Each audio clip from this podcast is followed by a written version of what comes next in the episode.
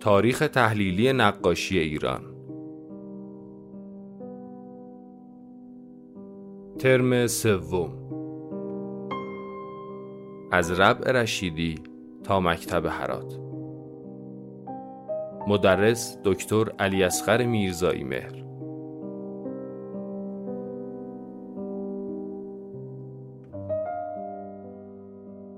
تبدیل کردن مغولان بی فرهنگ و خونریز به حکامی هنرپرور و آدمی خوی فقط در توان فرزانه‌ای کاردان همچون خواجه رشیدالدین فضل الله همدانی بود.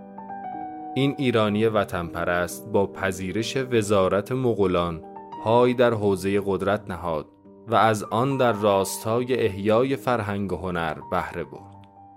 ربع رشیدی مهمترین مرکز فرهنگی و هنری بود که توسط این وزیر هوشمند در پایتخت آن روز یعنی تبریز دایر گردید.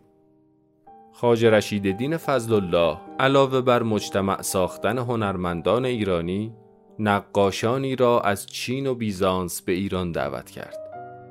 این همکاری و تعامل میان هنرمندان نگارگری ایران را به مسیری تازه رهنمون گردید. بذری که خواجه رشید کاشت در ادوار و مکاتب بعدی و به دست حکام با فرهنگ پس از او تداوم یافت و بارور شد، تا آنکه در عهد تیموری و در هرات سده 9 هجری به یکی از عالی ترین مراتب خود نائل آمد.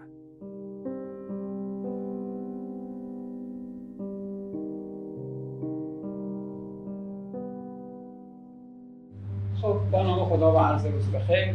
آخرین صحبت‌هایی که با دوستانی که فکر می‌کنم کسی تغییری کرد. شما بودید؟ شما جدیدین؟ خوش آمدید. خب ببینید، یک نکته باید یک دقیقه برای شما دو نفر بگم. من آنچه که با این دوستان کار کردیم، تاریخ تحلیلی نقاشی ایران هست از یک، یعنی آثار دوره میانه سنگی، نوسنگی، ایران باستان، تأکید و تخصص و تفحص ما هم روی نقاشیه. اومدیم رسیدیم تا اینجا. درست شد. یعنی شما از تیموریان میشنوید که از دوره‌های شکوهمند تاریخ هنر ما هست. موارد قبل رو البته من مثل آماده نکردم، بعدا میتونید از این دوستان بگیرید که کامل بشه، یعنی به اصطلاح صداشو دارم دوستان. خب دوستان من یادشون آخرین صحبت‌هایی که می‌کردیم سر این بود که بالاخره تیمور اومد و این سلسله‌های کوچک محلی رو از میان برد. درباره تیمور و تیموریان بحث هم کرد. طبیعتاً چون محدوده زمانشون زیاد هست و دورهشون دوره‌ای درخشان، باید که یه مقدار با مقدمات پیش بریم. پس می‌نویسم که یادم نره ها. اصل مذهب تیمور، به قدرت رسیدن تیمور. من از روزهای گذشته هم تأکید می‌کردم که هرچه پیش می‌ریم سرعت عبور ما کمتر میشه. دلیلش هم روشنه، به جهتی که اطلاعات ما بیشتر میشه، مستندات ما فراوان‌تره، کتاب‌ها و نسخه‌های بیشتری بر جای مونده و آثار خب شاخص‌ترن، جنبه‌های هنریشون متعالی‌تر میشه. به زبان ساده ما به دوره‌های اوج داریم میرسیم. چون بحث ما تیمور و تیموریان هست، من اول یه نکته رو اینجا بگم بعد وارد. ببینید برای دوستانی که به خصوص نبودن، اگر تاریخ نقاشی رو هم براش نمودار بکشیم، تاریخ نگارگری، نقاشی کتاب بیشتر محسوس هست.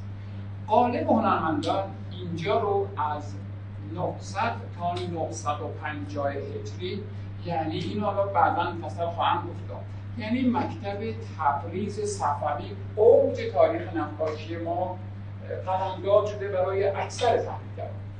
اما یه پله پایین‌ترش مکتب هراته. هرات یه قدم مونده به اون اوج. حتی همین امروز شاید رسیدیم گفتم برخی تحلیلگران معتقدن نه، اوج نهایی هراته.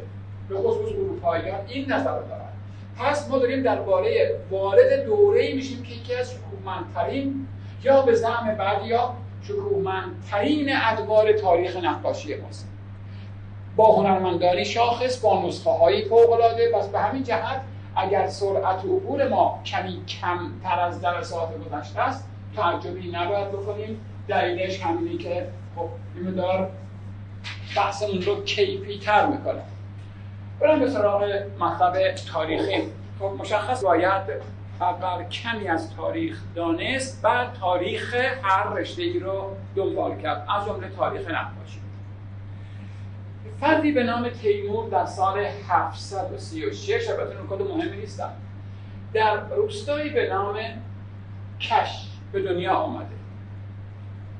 پدر مادرش اسمش گذاشتن تیمور. تیمور، اونایی که مثل من ترکن شاید بدونن، با تلفظ شما خانم آریایی ترک بودیم؟ بله. ما ترکا امروز به آهن چی میگین شما؟ و اینقدر هم ترک نیستم. آهن چی میگین ترکی؟ خیلی ترکی بعدی آبه ترکا بود. دمیر.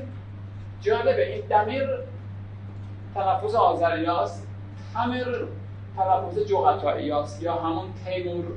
کمی عجیبه که اسم بچه رو بذارن آهن، کمی عجیبه ولی خب گذاشتن. دیگه اسم ایشون تیمور به زبان ترکی جغتایی که اینا باشن ترک بودن دیگه، یعنی آهن.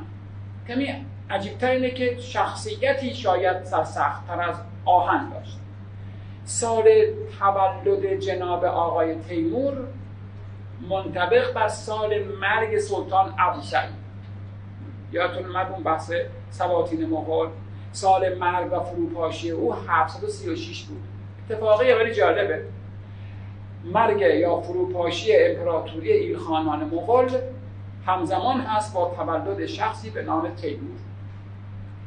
سعی میکنم از مسائل تاریخی کمی زود بگذرم، ولی چون به هر حال مبحث مهم نیست و شاید کنجکاوی شما رو افزایش بده، به همین جهت اشاراتی میکنم. ما از ایشون از روستای کش به دنیا آمد. کش نزدیک سمرقنده. این روستای کش بعدها نامش به نام نمیدونم چرا شهر سبز تغییر نام، اما به شهر سبز میگن. توی کدوم کشور؟ ازبکستان. توی ازبکستان امروز. این شهر کش، ببخشید روستای کش که جناب آقای تیمور اهل اونجاست، در گذشته‌های تاریخ و فرهنگ ما به یک چیز شهره بود، به ساختن کمان. کمان‌های کش که میگفتن کمان کشانی. در شاهنامه مکرر اشاره شده که مثلا تیغ هندی هر چیزی مال یه جاییه و کشانی بیشتر صفت چی بود؟ شیر و کمان بود. بله.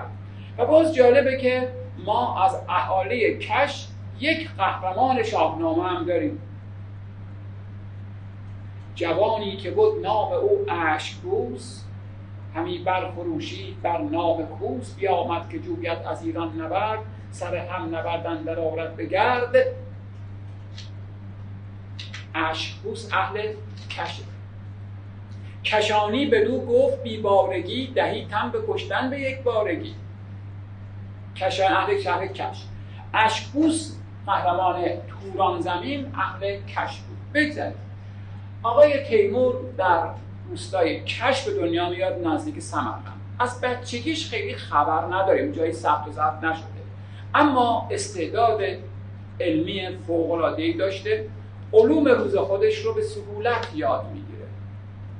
به خصوص علاقه ویژه‌ای به قرآن داشته و در جوانی قرآن رو حفظ این آدم.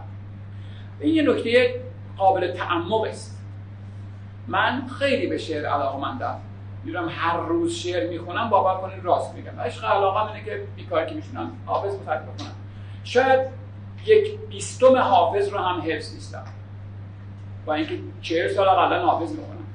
استعداد من قبول. حال قرآن رو با اون حجم کلش رو حفظ کردن کار عجیبی است. یعنی اینکه نشسته حفظ کنه، حافظه فوق‌العاده داشته دیگه. من که بیکار نیستم بشینم حافظ حفظ کنم یا فردوسی حفظ کنم. اون علاقه من بشه خود به خود حفظ میشه. پس اونم شغلش که این نبود، نون در نمی آورد که از بابت یاد دادن قرآن بس روحانی میکرد. پس معلومه که استعداد ویژه‌ای داشته. همه جا نوشتن که تیمور حافظ قرآن بوده، بازم بد نیست بگیم حافظ معروف چون قرآن رو حفظ بوده، به این آدم گفتن ها این انقدر کارش مهم بوده. ولی تیمور انقدر کارای مهمتری داره که اصلا کسی اهمیت نمیده قرآن حفظه یا نه. نشون دهنده عظمت شخصیت این آدمه، چه مثبت چه منفی. ایشون در جوانی راهزنی میکرد، یه عده اراذل و باش دورش جمع کرده بود، کاروانها رو به اصطلاح چپاول میکرد. به این ترتیب یک شهرتی به عنوان یک شعرور رو در اطراف سمرقند به دست آورده بود. زور بازوی بسیار و مهارت جنگی فراوان داشت. اما شهرتش از زمانی اتفاق افتاد که تونست دختر حاکم سمرقند رو به زنی بگیره.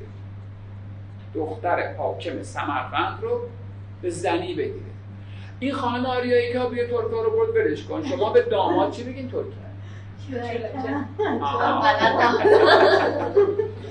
واژه ترکیه حالا هم تلفظ ما آذری ها، ما ترک زبان ها کرکند.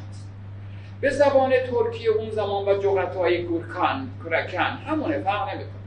از این زمان که آقای تیمور شد داماد حاکم سمرقند، بهش گفتن تیمور گورکان، کرکن. الان میگم گورکان، در طرف درستمون کرکن یعنی داماد. و جالب اینجاست که این آدم این پسوند روش موند، نوادگانش هم بانان گورکانیان شناخته میشن. حیفه این مطلق رو نگم. یه پیرزن، این زن عموی مادرم بود، 90 سالگی از دنیا رفت. اسمش دختر خانم بود، اسم شناسنامه‌اش دختر خانم بود. نوه و نتیجه و اینا داشت و صورتش اندازه موهای سرش ما چروک داشت، اسمش دختر خانم بود دیگه. ایشون هم تا آخر عمر که 70 خورده زندگی کرد به نام کرکن، یعنی داماد دیگه، اسمش مون داماد. پس از زمانی که داماد حاکم سمرقند شد، پسوند تیمور کرکن، حالا یا به تلفظ امروزی گورکان، روش موند شد تیمور گورکان. آقای تیمور با لطای پل یعنی پدرزن خودش رو از کار برکنار کرد، یعنی حاکم شهر باشکوه، شهر بزرگ، شهر مهم سمرقند رو که در سر راه جاده ابریشم قرار داشت. خب مشخصا از این بعد اعتبار او فزونی گرفت، چون حالا حاکم و والی یک شهر مهمه به نام سمرقند. این اتفاق حدود سالهای 770 روی داد. از این پس میشه گفت به سرعت تیمور به لحاظ سیاسی نظامی پیشرفت کرد. به سرعت او از حدود 776 سرزمین‌های مجاور رو به تناوب مورد تاخت‌وساز قرار داد. یه بار دیگه میگم، او از حدود سالهای 775 تا 80 سرزمین‌های مجاور رو تحت سیطره خودش در آورد. اول به اصطلاح قدیمی ها ترکستان رو، محدوده امروزی ازبکستان، تاجیکستان، ترکمنستان، اون محدوده رو. اما حتما نبوغ ویژه‌ای در همه زمینه‌ها داشته، شکی نیست. او به درایت فهمیده بود که در سرزمین ایران چه خبره و شما در جلسات قبل فهمیدین که چه خبره.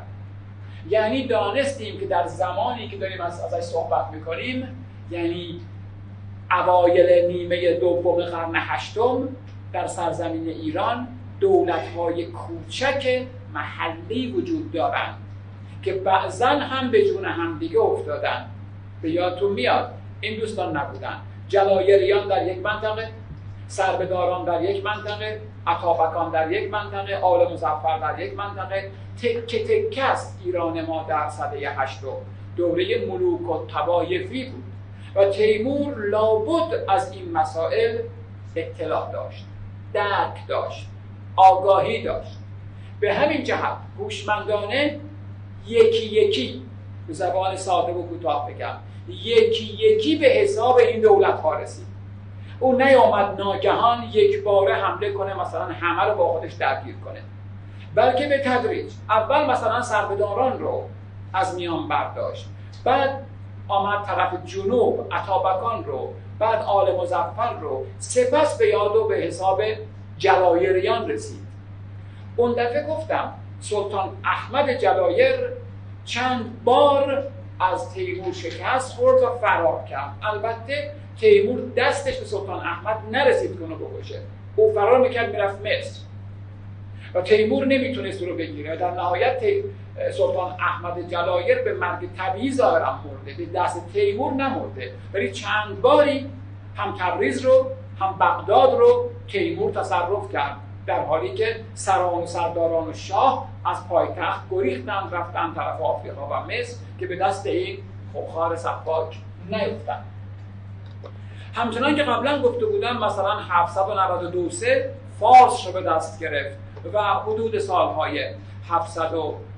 سالهای 824 منطقه زیر سلطه جلایریان رو کم کم تصرف کرد تا اواخر عمرش. خب او میتونیم بگیم همش در جنگ و ستیز بود، پیوسته در جنگ و ستیز بود. بخش مثبت شخصیتش خواهم گفت. اول از اون خوی حیوانیش بگیم که یادم رفت داشتم میرفت. ایشون از و نسبش به مغول‌ها میرسه، از طریق مادر جز نوادگان چنگیزخان بود، به اصطلاح خون مغول در رگ‌هاش جاری بود. پس اگر خونخواری و سفاکی در حد و اندازه های مغول و حتی بیش از اون داشته باشه خیلی تعجب نکنیم. جناب تیمور گفتم تقریبا تمام عمرش رو در جنگ و ستیز گذروند. یک بار با حاکم سیستان ملک محمود سیستانی می جنگید که تیری از پشت سر به ماهیچه آیه نمیدونم پاش خورد. تیر رو در آوردن اما پاش هیچ وقت خوب نشد، آسیب دید و تا آخر عمر می لنگید. به همین جهت به تیمور لنگ مشهور شد، چون دشمنان می گفتن تیمور لنگ آقا، مریدان و دوستداران که این نمی گفتن. نه تنها پیوسته یک پاش تا آخر عمر می لنگید، در یکی از نبردها همچنان که شمشیر به دستش بود کسی شمشیر زد به انگشتاش، از اینجا انگشتاش قطع شد، یعنی این سه تا انگشتش با نوک این رفته بود و آسیب‌های بسیار که طبیعی چنین جنگ و درگیری‌ها است. ببخشید که فرانسه رو شروع کنم خارج از اینجا. شاید بدونید خب مناطقی مثل ازبکستان تا 1992 زیر سلطه اتحاد جماهیر شوروی بود. من به یادم هست روس‌ها باشم دیدم، شاید هم داشته باشم، بذارید پیدا کنم. روس‌ها می‌خواستن آرامگاه تیمور رو در سمرقند مرمت کنن. به دلایلی که من الان یادم نیست داخل قبر رو هم انگولک کردن، یعنی جسد رو خلاصه دستکاری کردن. عکس جمجمهش تو روزنامه‌ها چاپ شده بود، من خودم دیدم. جالبه که روی جمجمه جای زخم‌های متعدد هنوز قابل رؤیت بود، یعنی شکستگی‌هایی که معلوم شد بارها خلاصه تو جنگ آسیب بگذاریم. البته شون به خاطر جنگ کشته نشد. ادامه میدم. جناب تیمور خلاصه با جنگ‌های پیاپی گستره حاکمیت بسیار وسیعی رو زیر سلطه خودش درآورد. او هندوستان، سرتاسر ایران، ترکستان، بخش‌هایی از روسیه، آناتولی، ارزرو، ترکیه، عراق، سوریه، لبنان، اردن تا مدخل آفریقا، تا صحرای سینا، ورودی آفریقا، تا اونجا پیش رفت.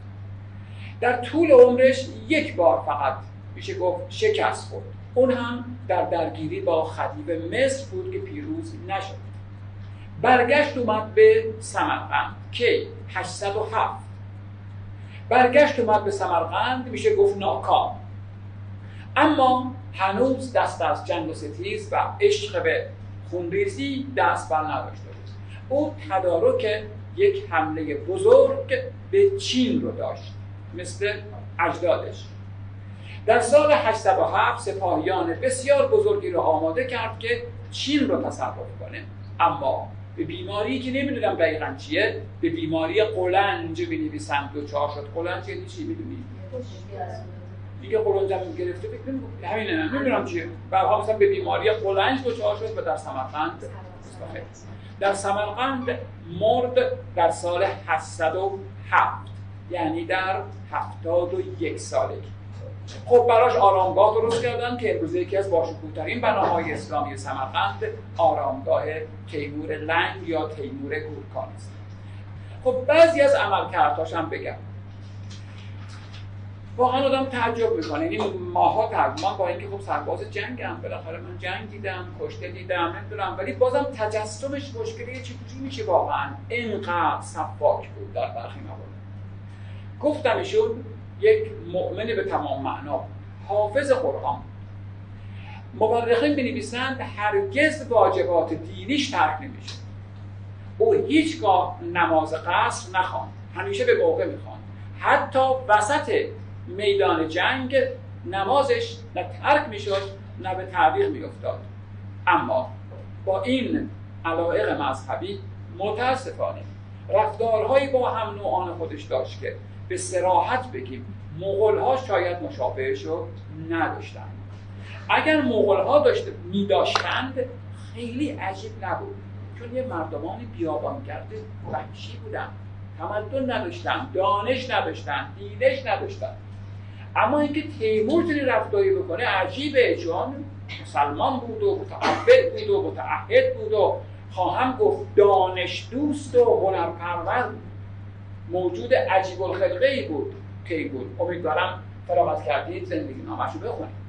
بله بعضی از رفتارها اون رو بگم. مثلا در هندوستان آوردن که اسرای بسیار زیادی گرفته بودن، ده ها هزار، اگر اشتباه نکنم حدود 100,000 می‌نویسن، ممکنه این اعداد حالا اقرامیز باشه. خبر آمد که در شمال در اطراف دریاچه آرار شورش‌هایی صورت گرفت. مجبور بود که به سرعت خودش رو برسونه به اونجا. این همه اسیر رو بردن، اسیر پیاده بردن دیگه، اصلا سوارش کنن، بردن به عنوان برده بفروشن پول در بیارن، یکی از راه‌های بود دیگه. اسیر به این درد بخوره. فکر کردن که بردن این اسرا دست و پاگیره. در نهایت نامردی و ناجوانمردی همه رو سر بریدن بدون هیچ گناهی، اسرای بدبختی که در اختیار بودن. مورد دیگرشو بگم، آوردن که در یکی از وحشیانه ترین رفتارهاش در اصفهان بود. اصفهانی ها در برابرش ایستادگی کرده بودند و او دستور قتل عام داده بود. قتل عام یعنی هر کس رو هر جا گیر آوردند بکشند. محاسبینش حدود 70,000 تخمین زده بودند جمعیت شهر اصفهان رو. به سردارانش و سربازانش گفت قبل از غروب فردا باید 70,000 سر به من تحویل بدید. یعنی افراد رو بکشن، سرشون بارن بدن، تو توبره بردارن بیارن تحویل بدن. حالا حساب کردم مثلا سربازی چند تا سر میرسه. 2-3 ساعت مونده به غروب آفتاب بعضی از این سربازان نگونبخت اون تعداد سر پیدا نکرده بودن ببرن که با خودشون مثلا سهمیشون مثلا هر چند تا بوده. با قیمت‌های بسیار بالا از کسانی که سر بریده اضافه داشتن می‌خریدند که مبادا مورد غضب این انسان خونخوار واقع شد و در قبل از غروب فردا، یعنی قبل از 24 سپتامبر، کوهی از 70 سر بریده کوچیک بزرگ و زن و مرد ریختن جلوش تا تشفی خاطر پیدا کنین انسان عجیب غریب. گفتم مسلمان بود، بله به همین جهت میدونستن که اون مسلمانه. وقتی بغداد رو تصرف میکرد باز هم دستور قتل عام داد. وقتی مقاومت میکردن خب دستور قتل عام میداد. پس از شکستن مقاومت عده‌ای از مردم به مسجد جامع پناه بردن. شنیده بودن که این مسلمونه، نماز خونه، خب مسجد که دیگه خانه خداست. بالاخره سربازان احتیاط کردند، گفتن بهش خبر بدن که اینجوری عده‌ای توی مسجدن، شاید بالاخره اونا رو خود ببخش کاری بکنه. خبر دادن که مثلا همه اهالی بغداد کشته شدن، اما مثلا یه عده‌ای از مردم تو مسجد جامع جمع شدن، زنهار خواستن. تکلیف چیه؟ گفت میرید پشت بام رو بر سرشون تخریب میکنیم، مسجد جامع رو با آن که زیرش بود همه رو نابود کردن. از این نمونه ها در تاریخ زندگی تیمور بسیار زیاد. مورخی دم دستش هست به نام شرف الدین علی یزدی. این آقای چند نفر هستند که مورخاشن مکرر می نویسند. او اتفاق می افتاد که میان دو نماز، مثلا مغرب خونده برای نماز عشا، چند نفر رو سر می برید، وضو تجدید می کرد و دوباره نمازش رو دنبال می کرد. خب از این رفتارها بگذاریم.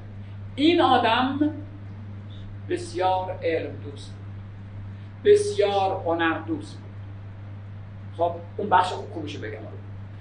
یکی از رفتارهای بسیار جالب جناب تیمور این بود که قبل از آنکه به شهری حمله کنه، به زبان امروز بگیم اعلامیه صادر میکرد، به داخل شهر میفرستاد که صاحبان حرف، حرف یعنی چی؟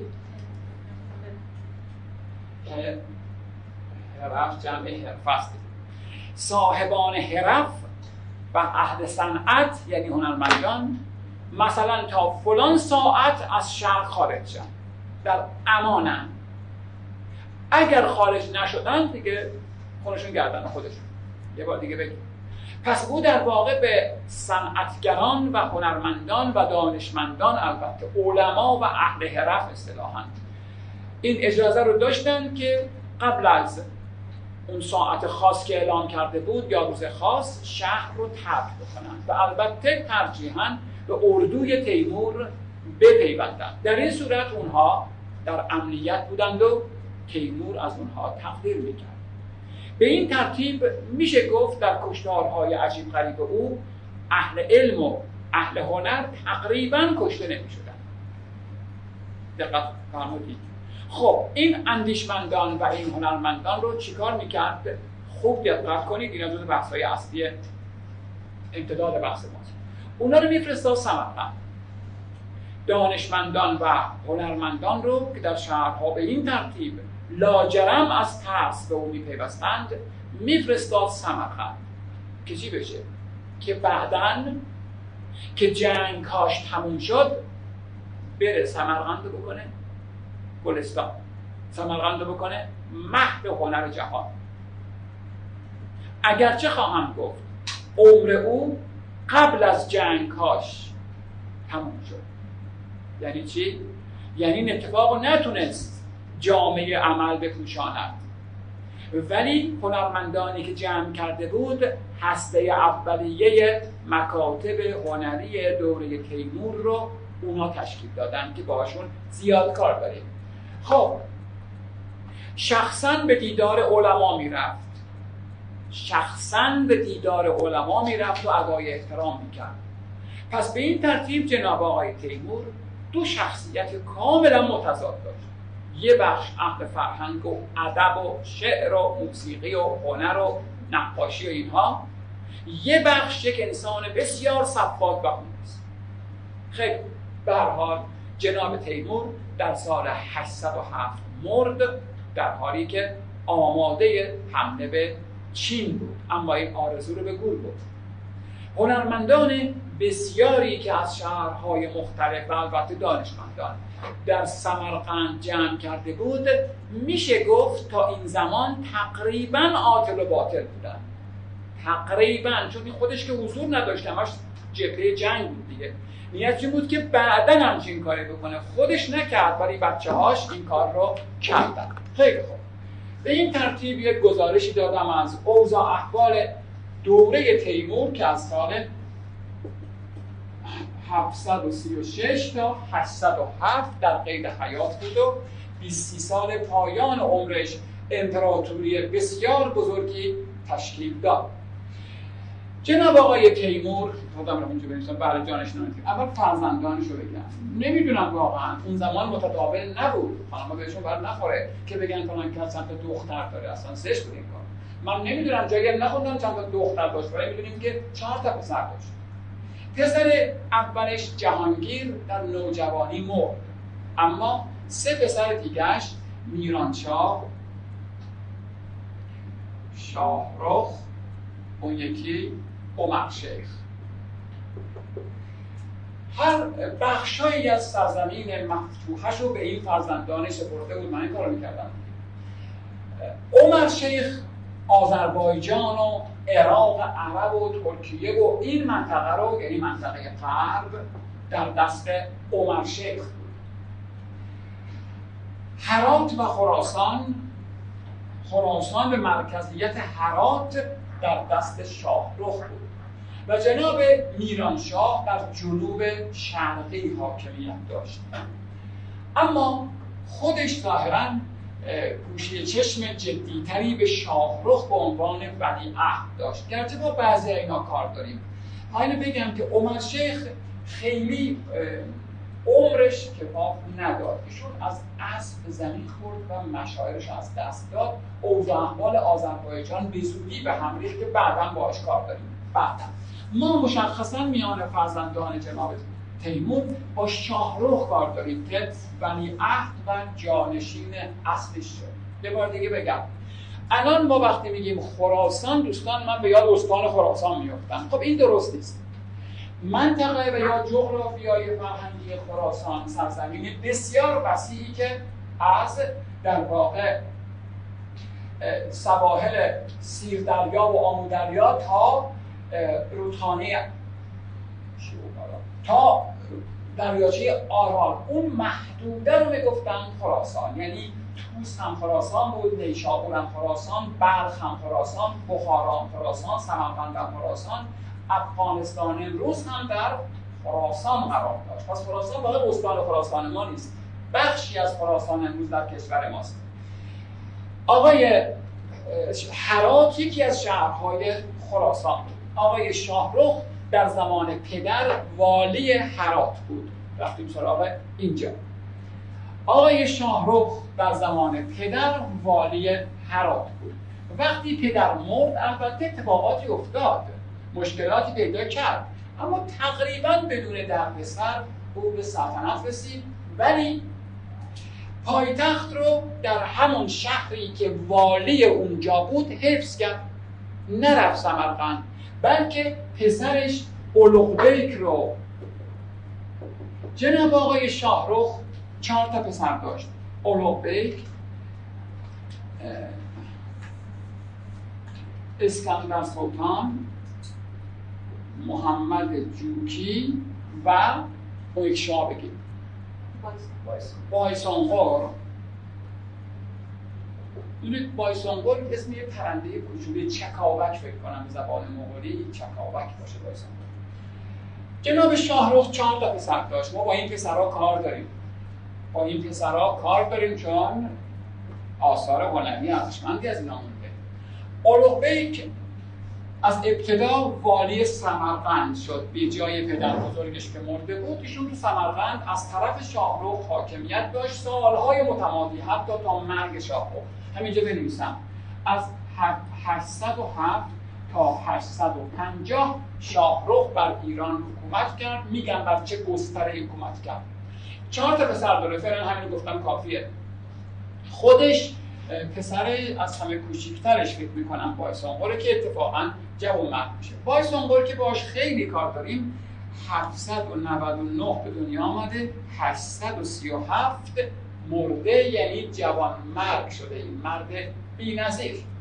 ما از هر کدوم از اینا یادگارهای هنری چشمگیری داریم، ولی فعلا با شاهرخ کار داریم. پس فعلا لطاف کنم درباره جانشینان تیمور برای دوستانم میگفتم. جناب آقای شاهرخ یک پادشاه موفق به تمام معنا، یک آدم توانا، لایق، نه اینکه هیچ نکته منفی نمیشه پیدا کرد، نه، باید وزن کلی اون شخصیت دید.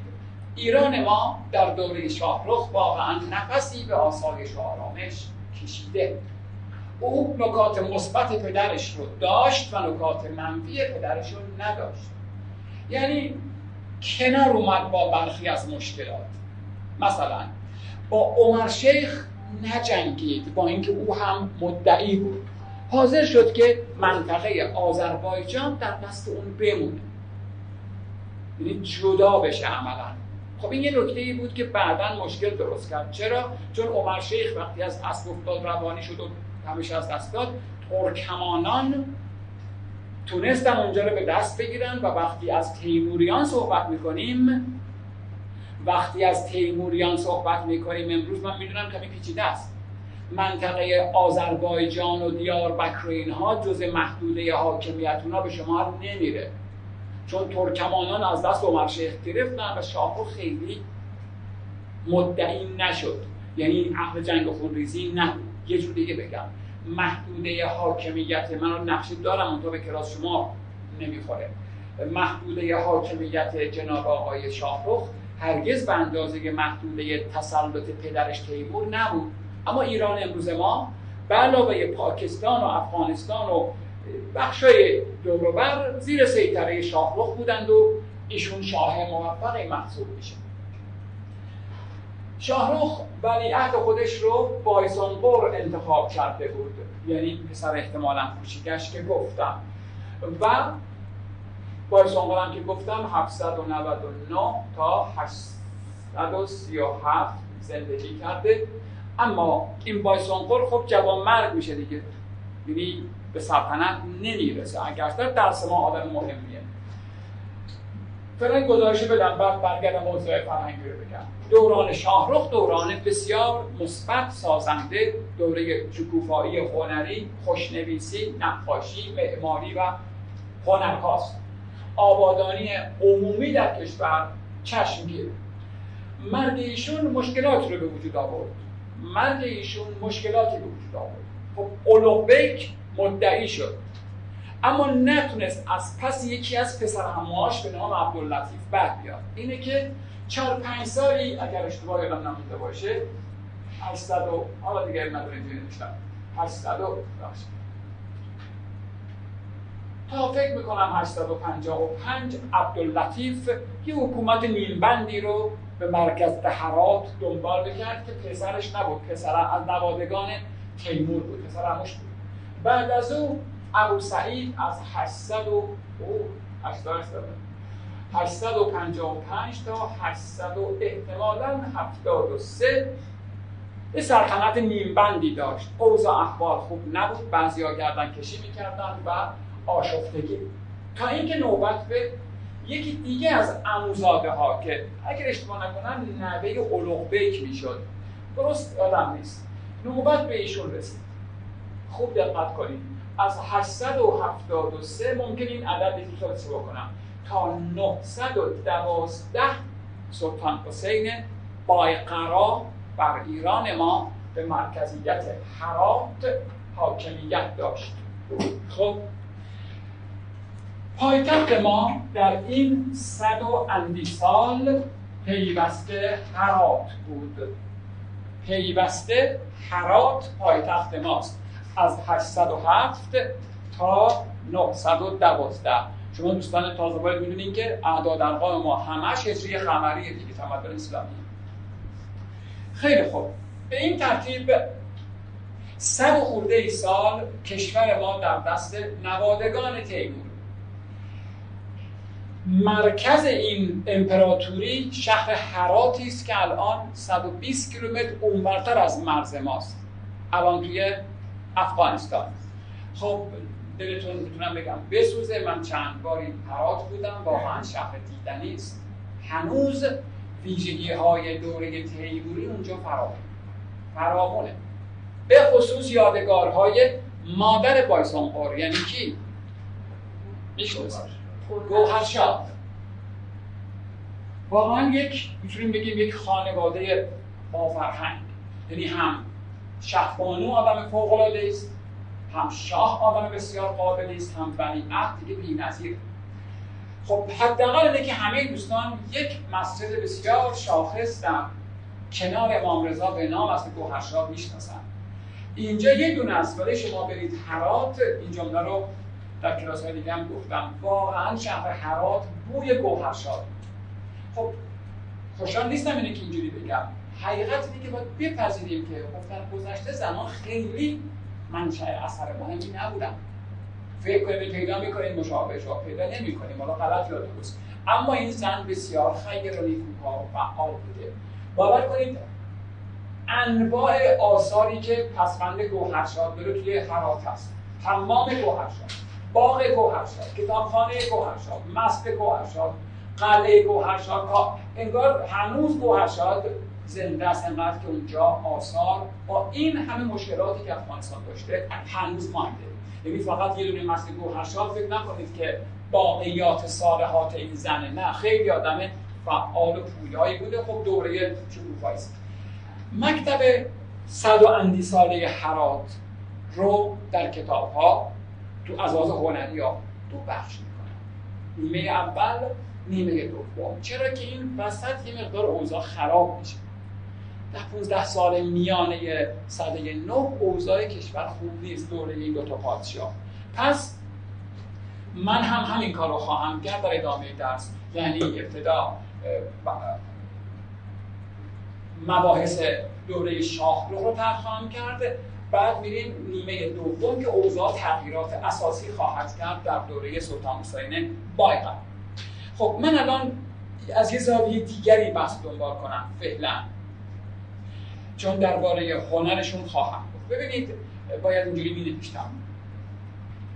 خب درسته پایتخت ما از مرگ تیمور تا فروپاشی حکومت تیموریان هرات، ولی فقط هرات نیست که مرکز فرهنگ و هنر. خود شهر بر هرات از همه مهمتر، اون پایتخت، پادشاه اونجاست، مرکز سقل تحولات اونجاست. اما شهر سمرقند رو نباید دست کم گرفت، به جهت اینکه اولوغبیک که ازش یاد کردیم، پسر بزرگ اگر اشتباه نکنم جناب شاهرخ، خیلی علم دوست بود، هنر دوست بود، اما بیشتر یک دانشمند بود تا یک هنرمند. به همین جهت شهر سمرقند به راز علمی پیشرفت‌های بسیار کرد. خیلی از این علما رو در واقع خود تیمور از شهرهای مختلف فرستاده بود، بعد جناب آقای اولوغبیک اونها رو به کار گماشت. حالا درس من به معماری با شما به معماری مربوط نیست، ولی آره اشاره میکنم. مثلا ببینید آرامگاه تیمور رو که از بناهای خوب دوره تیموریست در سمرقند استاد محمود اصفهانی ساخت. خوب دقت کنید، فردی به نام استاد مهندس محمود اصفهانی در سمرقند اون ساخته. در خوقند شهر دیگری اونورش استاد حسین ابن علی شیرازی آرامگاه شیخ احمد یسوی، شاهکارهای معماری هم یه شیرازی، یه اصفهانی، غیاث الدین جمشید کاشانی ریاضیدان اونجاست. از شهرها من پسفندها رو برمی‌گردم، گفتم که از جای مختلف مشخصاً آورده شدند و سمرقند بیشتر جنبه علمی و توسعه هنری معماری داشت. اما شهر شیراز مثل هرات یکی از مراکز عمده نقاشی باقی ماند. یکی از مراکز عمده نقاشی باقی ماند. ما که خیلی با معماری و علوم کار نداریم، پس اینجوری بگم بهتره.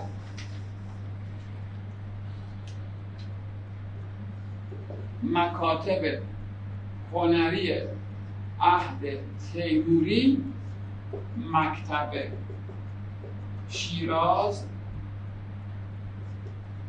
مکتب هرات.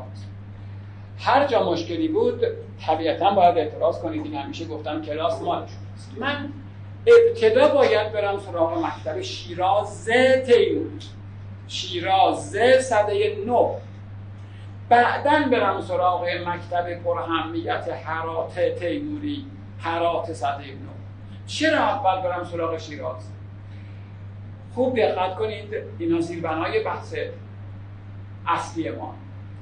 به جهت اینکه شیراز پس از دوره تیموریان دیگه چندان شکوفایی به دست نخواهد آورد هیچ وقت. یعنی کار شیراز در واقع تمام میشه.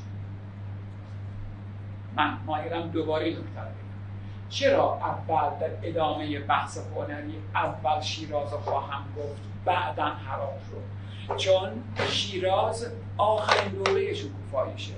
بعد از فروپاشی حکومت تیموریان به دست صفویه دیگه شیراز مرکزیتی نداره، اهمیت چندانی نداره. اما بالعکس درسته، اگر قرار باشه از من بپرسید که مثلا مکتب اصلی، مرکز عمده، خواهم گفت هرات. اما هرات باید بعد از شیراز دست داد. چرا؟ چون پایه مکتب بعدی یعنی تبریز صفوی توی هرات. به عبارت دیگه هرات ابتر نمیمونه، ادامه داره، پیوستگیشو مکتب بعدی هست. پس به همین جهت باید اول از شیراز بگیم بگذاریم بذاریمش کنار، بعد هرات رو بگیم که هم مبسوط و مفصل‌تره، هم امتدادش صفویه خواهند بود و مسیر اصلی ما از اون طریق پیگیری خواهد شد. هیچ نکته ایشی نداره دنبال کنم. خب حالا اگر شما نکته ایشی نما رو پاک بکنم برم سراغ به طور خاص مکتب شیراز. نه شما اون تکرار می‌کنید مکتب شیراز. بله حتما باید این کار بکنم. چرا مثلا تفاوت داره؟ حتما تفاوت داره که نمیگفتم همین امروز تفاوت خواهید. بله بله تفاوت داره، ویژگی‌های دیگری پیدا می‌کنه. اگر تفاوت نداشت که خب گفتم شیراز دیگه اینا پس‌بند اضافه رو نمی آورد. یعنی دیگه هستش که مثلا حالا از روی نگارها بتونیم، اصلا من همه چیزم متکی به نگاراست. ببینید اینا رو من چیزای بیهوده ای و اینا رو میگیم که اون بحث هنری جا بیفته، چون هیچ تحول هنری در خلأ روی نمیده که به هر حال یه اتفاقاتی به لحاظ سیاسی اجتماعی روی داده که نتیجهش تو هنر هاست. این اون زیربنای اتفاقاتی است که روی داده تاثیرگذارن. بله پاسخشون پاسخ من اینه که بله از روی ویژگی‌های نگاره ها میگیم این مکتب شیراز تیموریه. خب پس من باید اون پاکتونم یاد داشته رو پس هرات رو بعداً خواهم گفت. امروز تا جایی که میرسیم درباره شیراز تیموری بحث میکنیم. تیمور در سال 700 و یا تو میاد 93 یا 94 93 شیراز رو فتح کرد. از 793 4 یکی از نوابه هاشو به نام یه پیشوندار پیر کوچیک حاکم اونجا کرد تا 714. بعد ایران تو میگم 800 حکام تیموری شیراز در سنده 9. رفتیم سراغ مکتب نگارگری کامل بنویسم. مکتب نگارگری شیراز در سده 9 یعنی تیموری. این بحث ما فراموشمون نشه که من پس ما اینه 814 تا 718 جناب آقای ابراهیم سلطان 818 تا 838 این اسکندر سلطان رو آوردن به نام پیر محمد ممنون آقای پیر محمد پسر جهانگیر درسته؟ بله پیر محمد اسکندر سلطان از 838 تا 800 فکر میکنم 60 نمیدونم 4 چنده پسر این عبدالله ابن اسکندر. از 864 به بعد حاکمیت ترکمانان و فارس اتفاق میفته. خوب دقت کنید خیلی مهم نیست اما حداقل با این دو نفر ما کار داریم چون خیلی هنردوستند. جناب آقای ابراهیم سلطان پسر عمر شیخ. عمر شیخ رو صحبت کردیم. آدم خیلی هنردوست است. آدم نقاشی دوست است. ما تا اینجا این دور به دوستمون که نبودن دانستیم که شیراز در دوره آل اینجو و آل مظفر یکی از مراکز هنری بود.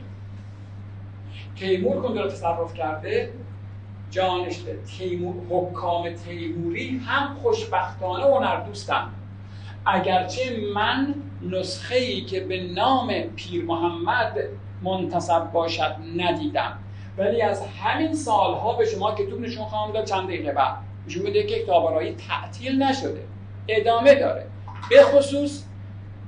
به خصوص دستاوردهای شاهنامه‌ای به نام شاهنامه حزین طبیعی یادتون رفته باشه نشون خواهم داد دنبال خواهد شد. ما از این آقای ابراهیم سلطان آثاری منتسب به اون داریم. مثلا یک شاهنامه میشناسیم که نشون خواهم داد، گلچین میشناسیم، کتاب‌های متعدد از دوره او و به خصوص اسکندر سلطان که پسر خود جناب آقای شاهرخ، یعنی برادرزاده رو برمی‌داره. البته این آدم متمرد سرکشیه، ادعای استقلال میکنه، کشته میشه، به جاش اسکندر سلطان 20 سال حاکمه، ایشون هم عمر خیلی طولانی نداره، جانشینش پسرش عبدالله هست تا اینکه شیراز به دست ترکمانان میفته، ترکمانانی که آذربایجان رو هم گرفته بودن. جالب اینجاست که تا حدود سالهای 900 درست دارم میگم که شاه اسماعیل میاد و همه مناطق رو از دست بازماندگان اینها در میاره که بحثای بعدی ماست. خب پس امروز از الان به بعد ما با شیرازی کار داریم که جانشینان تیمور در اونجا حاکمیت دارن. جالبه که پسران جناب شاهرخ یعنی محمد جوکی و بایسنقر و اسکندر سلطان و اون یکی هر کدام حداقل یک شاهنامه به نام خودشون سفارش دادن. چون دم دستم هست تا تصاویرمون بخواد بیاد بعد نیست بگم، خوشبختانه همین دو سه ماه پیش از این بود که فرنگستان هنر این نسخه رو بیرون آورد، یعنی نسخه شاهنامه ابراهیم سلطان رو با کیفیت خوب تمام 52 یا 3 تصویرش رو چاپ کردند و بالاخره ترجمه شد، کتاب خوبیه. خوشحال شدیم ما اهل دوستداران این ماجرا که چنین اتفاقی افتاد. من خودم با اینکه 20 سال معلمم همه تصاویر این کتاب رو ندیده بودم چون منتشر نشده بود که ببینم، ولی کن الان همه تصاویر که من دو تاشو دست می‌خوام این برای اینجا ببینید همه چیزش هست. این کتاب در دوره قاجار از ایران خارج شده بود و جناب آقای سرگور اوزلی سفیر انگلستان اون رو خریده بود به انگلیس و الان حدود 200 ساله که در اونجا نگهداری میشه. خب نه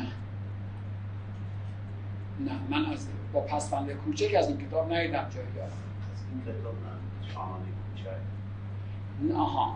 بله راست بخواین شاهنامه های کوچک میشناسم اما شاهنامه کوچک یادم نمیاد. قبلا صحبت کردیم، دوستان بودن اکثریت در سده 8 تعداد زیادی شاهنامه سده 8 در شیراز تولید شدند که به شاهنامه های کوچک معروفند، از جمله شاهنامه اینجو مثلا. نه این خطش اونطوری نیست که با پسوند کوچک مطرح شد. من به یادم نمیاد، اگر جایی پیدا کردین بگید من استون، شما خوشبختانه دقتون خیلی زیاده که واقعا جایی بود بگید من به خاطر دست برم اگر دیدید با این میشه. خب من بگم لپتاپ بیارن تا باید. خب اما تا این تصاویر رو بیاره برای ما، من دکتر خدمت دوستانم بگم درسته که من نمونه هایی از مکتب شیراز تیموری به شما نشون خواهم داد، اما یک نسخه با همدیگه این دو تا دوستمون نبودن. به نام شاهنامه حزین با همدیگه دیدیم، یادتون میاد؟ ازش یه تصویر حدود سالهای 780 بود، یعنی 10-20 سالی قبل از 15 سالی قبل از تیمور. تو اونجا کشتن بهرام گور اژدهارا رو تماشا کردیم. ویژگی هایی که در اون نسخه بود در سده 9 جز مختصات عمومی مکتب شیراز خواهد بود. خوب دقت کنید. این ویژگی ها رو تا تصویر بیاد من اول بگم، بعد انطباق بدیم با تصاویر. از جمله این ویژگی ها به خصوص اون ماریایی کوهای ویژگی ها این که تفاوت میکنن، البته که ویژگی ها این که تفاوت میکنن که باعث میشه ما بگیم مکتب شیراز تیموری، شیراز مثلا آل مظفر یا آل اینجور. قرار دادن عناصر اصلی به رنگ تیره روی زمینه روشن، ببینید یک انگار یک قرار داده. عمدتاً عناصر اصلی تصویر تیرند، زمینه روشنه. تأکید بر موجودات زنده، اعم از انسان و حیوان. خواهیم دید در عمده کتاب‌ها، عمره نقاشی‌هایی که در این مکتب وجود داره و یه نسخه‌ش هم الان دست شما بود اینجا، انسان و حیوان موضوع اصلی است. یعنی چی؟ یعنی عدم توجه به منظر پردازی. با اینکه خب شیراز ویژگی‌های زیبایی طبیعتش هست، اما جالب اینجاست که در مکتب شیراز صده 9 به خصوص توجه به منظر پردازی نخواهیم دید. عدم توجه به عمق‌نمایی، یعنی پلانبندی میشه گفت تقریبا نخواهد داشت. سبت تمامش باید قدم می‌زیم آخرش ببینید که قبل نمونه نمیشته باشم. عدم توجه به عمق‌نمایی، عدم توجه به واقع گرایی. شما در مباحث قبلی به خصوص میراثی که نتیجه حضور بیزانسی ها در ربع رشیدی بود، طبیعت گرایی بود. الان میگم که مرور کنید، مثلا پیدا شدن دزدی در اتاق خواب یادتون بدم که چقدر با دقت و صبوری و حوصله، مثلا در اونجا دیدیم که دقیقاً شومینه رو نقاشی کرده بود، درها، پنجره‌ها، فرش، خیلی به واقعیت عملاً توجه کرده بود. در حالی که خواهیم دید در مکتب شیراز این علاقه به واقعیت وجود نداره و به خصوص آسمان‌هایی که طلا هستن، طلاست، آسمون که طلا نمیشه، اما آسمون رو با طلا نقاشی کردن. البته استفاده از طلا و مهر زیاد خواهیم دید.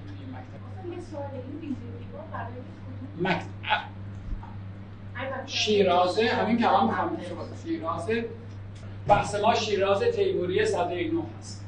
بله، قرار دادن عناصر اصلی به رنگ تیره روی زمینه روشن، تأکید بر موجودات زنده، عدم توجه به منظر پردازی، عدم توجه به عمق‌نمایی، عدم توجه به واقع‌گرایی و شاید از همه شاخص‌تر افق رفیع. یعنی چی افق رفیع؟ یعنی در نقاشی‌های مکتب شیراز تیموری صده 9 آسمون خیلی کوچیکه، زمین خیلی بزرگه. به زبان ساده‌تر خط افق میره بالا، خیلی میره بالا و برخورد تزئینی یا استفاده تزئینی از عناصر طبیعت مثل گلها، سنگها، بوته‌ها و غیره. خب این مختصاتی که الان گفتم رو شما شاید نوت برداشتید. رو عمده آثاری که با هم دیگه تماشا خواهیم کرد خواهیم دید. البته پیشاپیش اینو دوستان من میدونن، ما با قطعات صنعتی که مواجه نیستیم که کپی هم باشن، اما در یک برآیند کلی خواهیم دید که این مختصات تقریبا لحاظ میشه، در حالی که در همین زمان تو هرات این اتفاق نمیفته. پس همینی که قابل تفکیک هست. به عبارت دیگه درسته که ارتباطاتی میان هنرمندان وجود دارد، حتما وجود دارد، خواهم گفت که وجود دارد، اما این ارتباطات باعث نمیشه که همه آثار در مراکز مختلف یعنی شبیه همدیگه در بیان، بلکه جوهر محلی خودشون رو، خلاقیت بومی خودشون رو در امکان حفظ میکنن. خب ممنونم که اجازه بدین تا این همینو بگم، همین تصاویر بیاد. از این وقفه‌ای هم که ایجاد شد من پوزش می‌خوام، اگر اجازه بدین آخرش حاضرم که دقایقی بیشتر بگم که جبران مفاد کرده باشم. با این که الان من تو یادداشتم هم هست که عدم توجه به منظر پردازی، درستم گفتم، اما یک استثناء در مکتب شیراز داریم. یک نسخه‌ای وجود داره به نام منتخبات فارسی که این کتاب استثناءاً 12 تا تصویر داره که هر 12 تا منظره خواهیم دید. ولی جز این نسخه بقیه کتاب‌هایی که معرفی می‌کنم این مختصات رو میشه توش تماشا کرد. خب این تصویراتو میاد، این همون برگی از شام مختصات. اینو ببینید، افق رفیع رو نگاه کنید، آسمون خیلی کوچیک و تیره است و زمینه روشنه. اون ویژگی‌هایی گفتم، تکرار نکنم. این حدود 780 بود، اما آمدیم حدود 800 به بعد. درسته؟ قدیمی ترین نسخه دوره مکتب تیموری شیراز نسخه است به نام منتخبات فارسی، حدود سال 1800 این نسخه تولید شده. منتخبات، خوب دقت کنید، بازم چون این واژه رو به کار خواهم برد، یعنی جنگ به زبان امروز، جنگ ادبی. ممکنه به جای واژه منتخبات بگن گلچین، مفهومش یکیه. منتخباتی که اصطلاح قدیمی الان معمولا میگن گلچینه فلان چیز یا جنگ فلان، مفهومش یکیه. منتخبات فارسی قطعات ادبی اند. نمیدانم چه کسی جمع آوری کرده، اما حدود 800 در شیراز در ابتدای دوره تیموری مصحح شده. 12 تا تصویر داره، هر 12 تا تصویرش منظر است، اما این مناظر تمثیلی هستند، طبیعی نیستند. خوب دقت کنید. درسته که برخلاف آنچه پای تخت نوشتم گفتم عدم توجه به منظر، این منظر است، اما بقیهش همش مختصاتو داره. آسمانش کوچیکه، افقش رفیع، رنگ‌ها تختن، عناصر اصلی به رنگ تیره روی زمینه روشن هستند. البته اینجا انسان حیوان نیست، گفتم اون یه دونه رو، یه ویژگی رو داره. مشخصا نقاش یک فضای تمثیلی، یک فضای آرمانی، یک فضای بهشتی مد نظرش بوده، نه توصیف ویژگی‌های طبیعت روزمره. پس استثنا می‌گیریم این کتاب رو. در این مکتب اگرچه نقاشی‌های جالبی هستن، مثلا توجه به چه می‌دونم این جویبار رو، جویباری که می‌بینید ما توی کار جنید دیدیم، یه جویباری میومد میرفت. زیاد خواهیم دید ادامه سنت هایی که بعضیاشو بیشتر میشناختیم انشاءالله که این بعد. میریم سراغ یک نسخه جالب به نام منتخبات گلچین یا همون منتخبات اسکندر سلطان.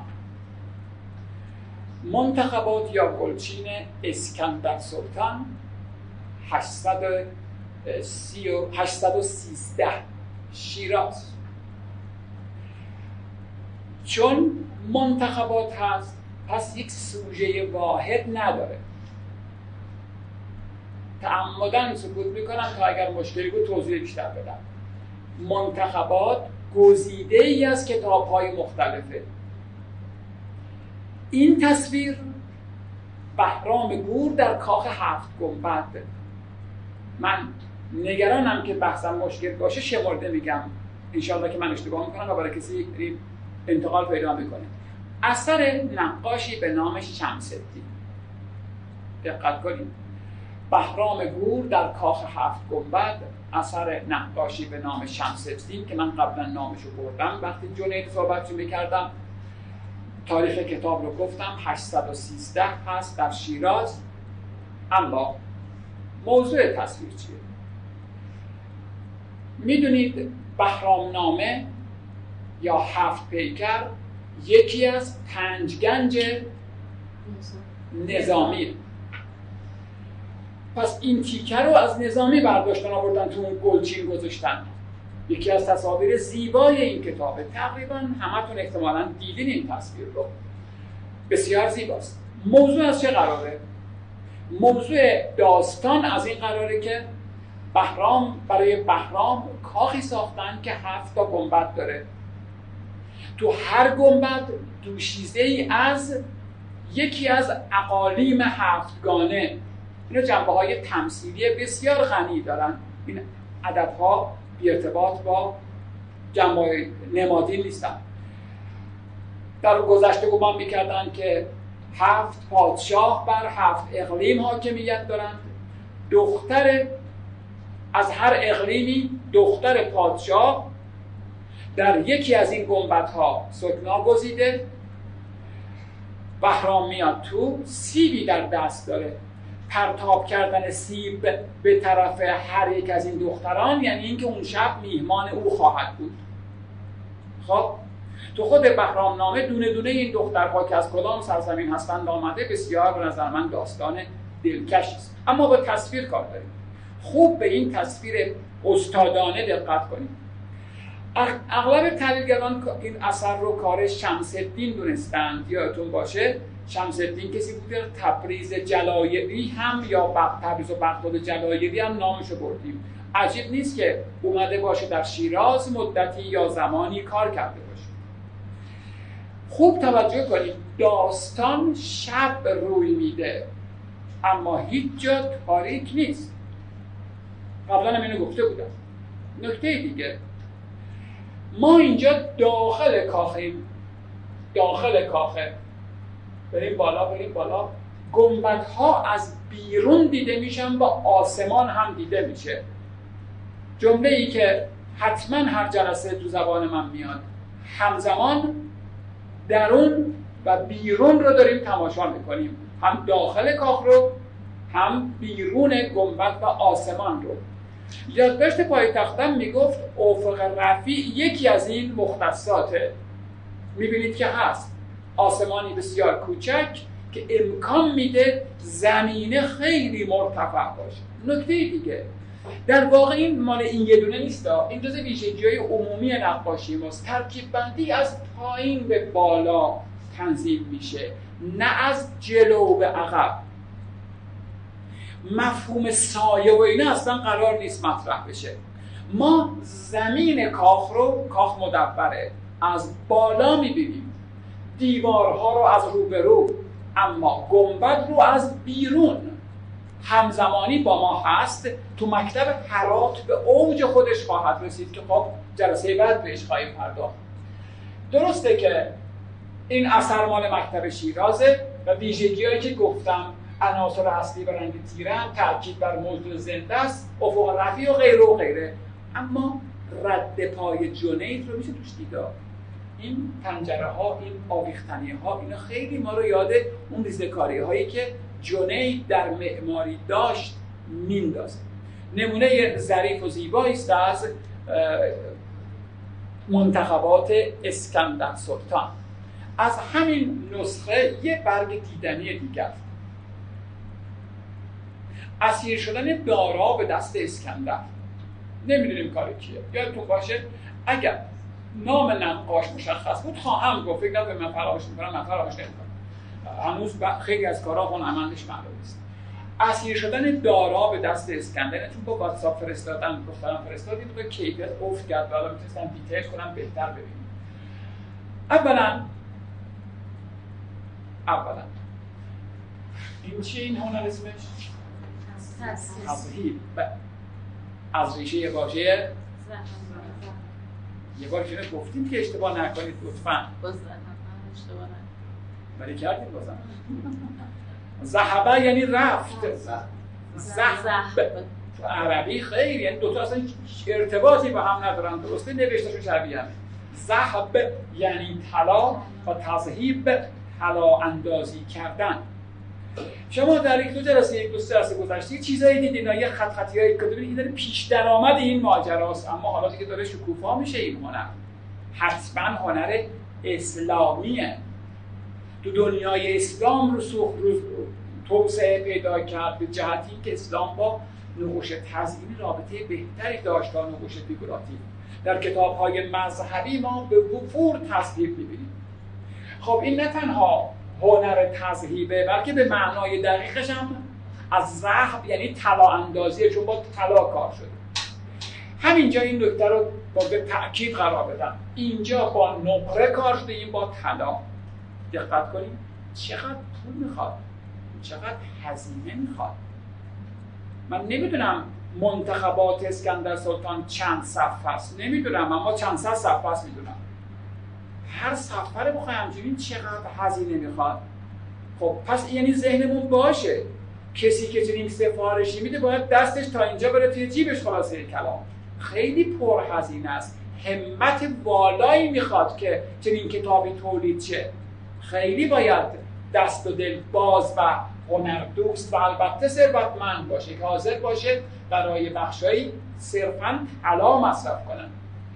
میدونیم، نمیدونم قبلا دیدیم، پیش اومده فکر کنم، نمیدونم دیدیم یا ندیدیم، به هر صورت از این بعد زیاد خواهیم. حالا که نقاشی ما داره ارتقا پیدا میکنه، پس مواد و مصالحش هم ارتقا پیدا میکنه. حالا طلا و نقره، قبلا اینو گفتم البته که از کجا آمده، اما اینو بگم، نقره در اثر پدیده اکسیداسیون سیاه میشه، اما طلا هیچ چیش نمیشه. به همین جهت بسیاری از این قسمت‌ها، برگستوانها، کلاهخودها، کلان، هیچیش نشده. اما متاسفانه این جویبار نقره فام تو کار جلوی دنبود اونجا هم گفتم اکسیده شده و نسبت روز اول بالاخره نگاره تغییر کرد. خب از تضحیبش بگذاریم، این معلومه که این صفحه سمت چپه، ادامه تصویب بیومده سمت راست، پس اینجا دیگه تصویب نه. اما به تصویر برگرد. اسیر شدن دارا به دست اسکندر.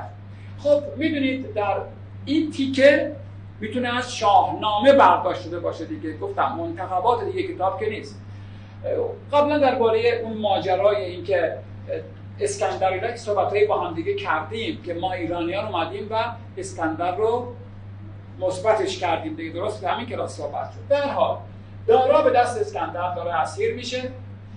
دقت کنید، حتما توجه دارید، خیلی به وضوح معلومه که حرکت ترکیب بندی اینجوری بوده.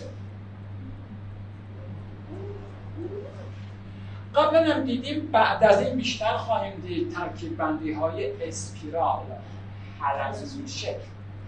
خب این کتاب 813 میشه نیمه اول، نیمه صده 15 میلادی، یعنی هنوز تو اروپا جدو به دنیا اومده نیومده، این وقتاست، یعنی پایان قرون وسطاست، هنوز رنسانس خیلی شکوفا نشده. برای چی دارم میگم؟ برای اینکه یادمون باشه وقتی میگیم این دارای چنین ساختار بصری است، یعنی نقاش قبل از اینکه شروع به نقاش بکشه فکر کرده بهش، ساختارش یا با بیننده من چجوری رو تماشا کنه فکر کرده. چنین مقولات عمیق پیچیده هنوز در کشورهای دیگه اتفاق نیفتاده. نکته دیگه، خب معمولا در ترکیب بندی های اسپیرال اتفاق و یا شخصیت اصلی در مرکز اسپیرال قرار داره. یه جمله بگم برای دوستانم، میدونم جذابه، تو تحلیل ادیان من دیدم نوشتن مسیحیت مثل مثلثه، بودیسم مثل دایره است، اسلام مثل حلزونه. یعنی چرخش، تحرک، پویایی، یه جور حرکت که چشم رو از محدوده کادر اینجوری میتونه نگاه کنید ببره بیرون، توش نمونی. این به گستره تخیل بیننده کمک میکنه، میتونه خودش بقیه‌اش انگار در ذهنش سامان بده. درسته که نباید زادش باشیم که اون ویژگی‌هایی که نوشتم دقیقاً همش رعایت شه، اما در اینجا دقیقاً همش رعایت شد. افق رفیع، عدم توجه به منظر پردازی، عدم توجه به عمق‌نمایی، عدم توجه به واقع گرایی، زمین آبیه، آسمون اوکه. عجیبه، جالبه، چه جسارتی میخواد چنین رنگ‌گذاری، برخورد تزئینی با عناصر طبیعت، هر جا خالی بوده یه سنگریزه‌ای کشیده. البته که افق رفیع شاخصترین شاید مسئله است، آسمون بسیار کوچک، زمین خیلی بلند، و البته تاکید بر مرده زنده، قرار دادن عناصر اصلی به رنگ تیره روی زمینه روشن. همه مختصات رو ببینید، اما از اینا عمیق‌تر. قبلا هم گفتم اما الان مؤکدتر میگم. ببینید چون نقاشی ما داره به دوره‌های متعالیش میرسه دیگه، اینو گفتن در کتاب‌های تحلیلی که نقاشی ایران به دنبال حقیقته، نقاشی اروپا به دنبال واقعیت. مثال ملموس همیشگی من که بعضی دوستان قدیم از من شنیدن اینه. ببینید خانم آریایی احتمالاً 100 و چند سال قبلتونه، دقیقاً نمیخوام بگید، نمیخوام بگید 160 سانتیشون قدشه، در کنار منم با 160 سانته، در میدون انقلاب هم بره 160 سانته، میدون آزادی هم 160 سانته، بره بالای قله توچال هم 160 سانته دیگه، درسته یا نه؟ حقیقتاً اندازه‌ایشون 160 سانتی متر ارتفاع داره. پس در نگارگری ما ایشون رو اینجام بکشه همین قد، اینجام بکشه همین قد، اینجام بکشه همین قد، چون حقیقتش چیزی تغییر نمی‌کنه.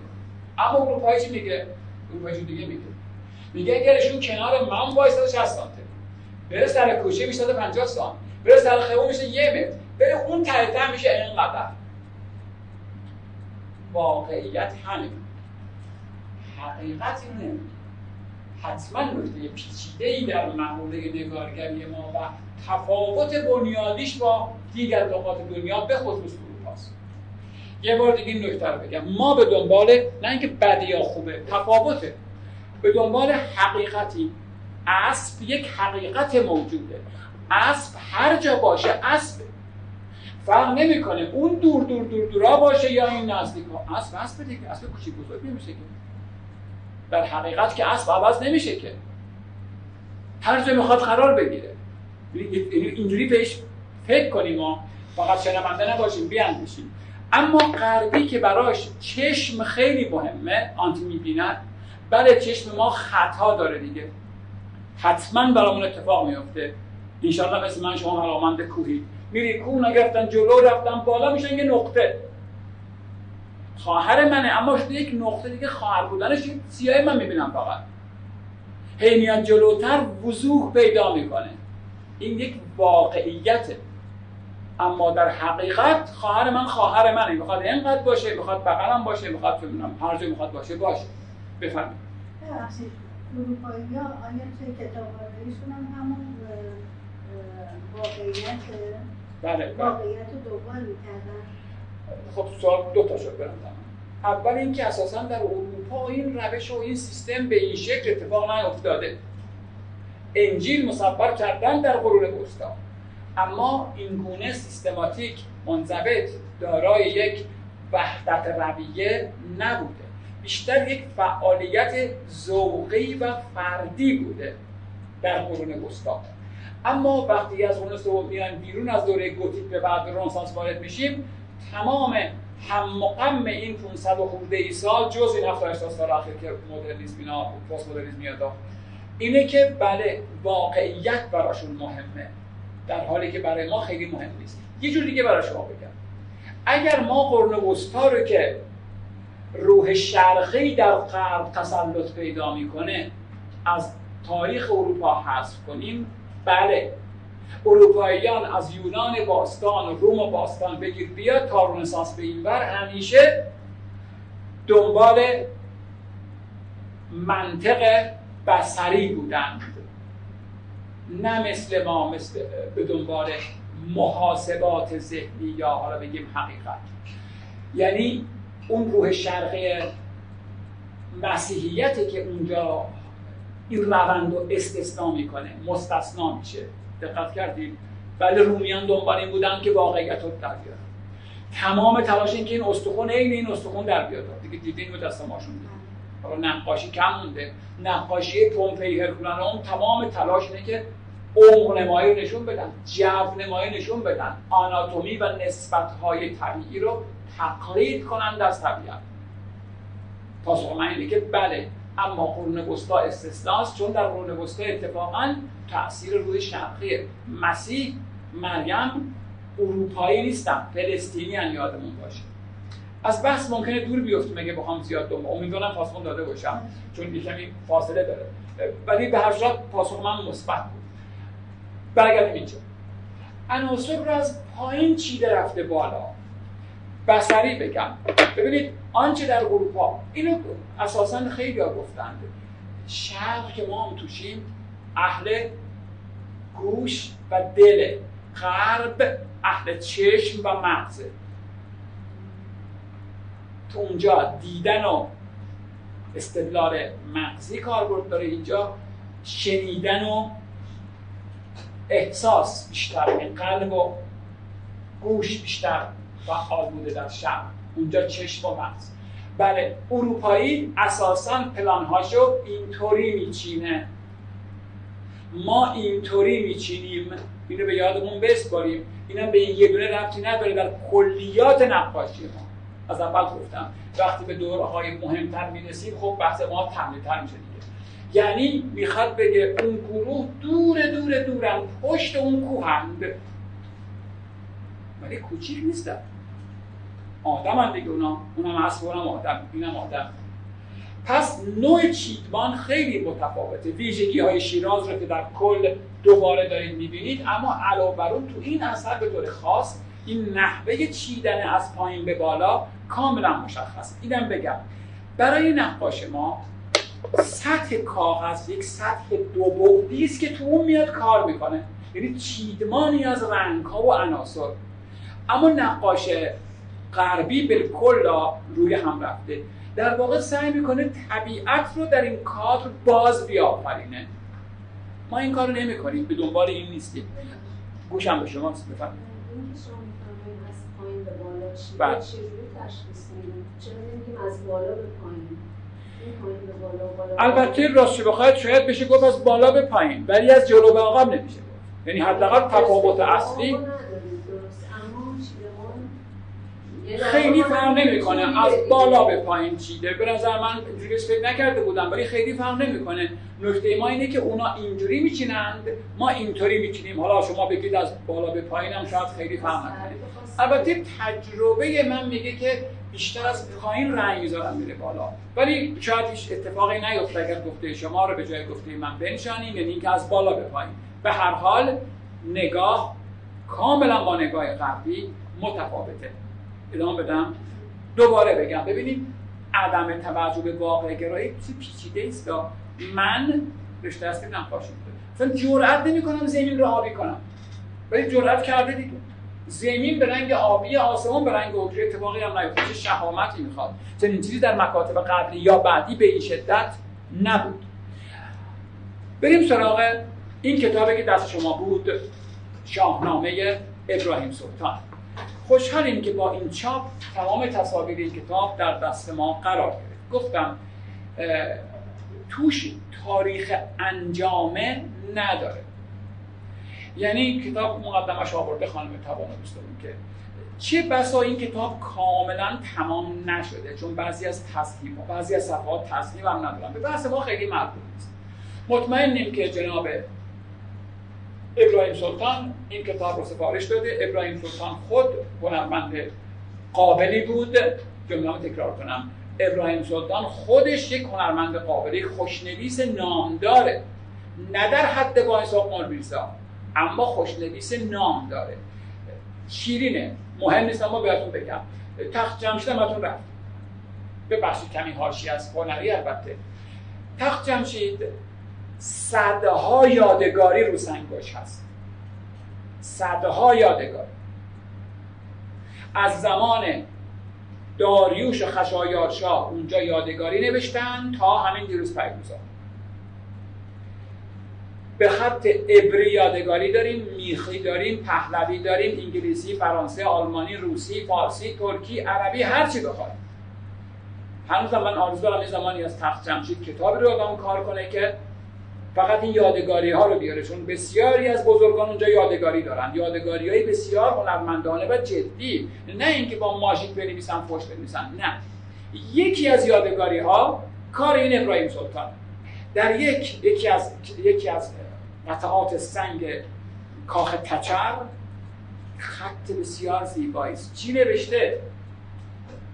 جالبه برای این آقا. چی نوشته؟ نوشته یکی از کرامات حق است این که 9 ساله هم می نویسم چنین. ببین شو عجیبه ها. به خط نستعلیق خیلی زیبا و کندکاری شده، ننوشته با خودکار، ننوشته پاک شد، هم 8 سال مونده. یکی از کرامات حق است این که 9 ساله هم می‌نویسم که یوتون کم شه. من 9 سالم هم. خیلی جالب، خیلی یادگاری اتفاقا ویژه. چقدر این موضوع برای کار جالبه. همیشه آرزو دارم همین موضوع رو کار کنه. ده‌ها و صدها یادگاری هست از بزرگان. یکیش هم یادگاری این آقای ابراهیم سلطانه که گفتم، بقیه هم داره ها، ولی با این شروع میشه. مشخصا در 9 سالگی ایشون خوشنویس قابلی بوده.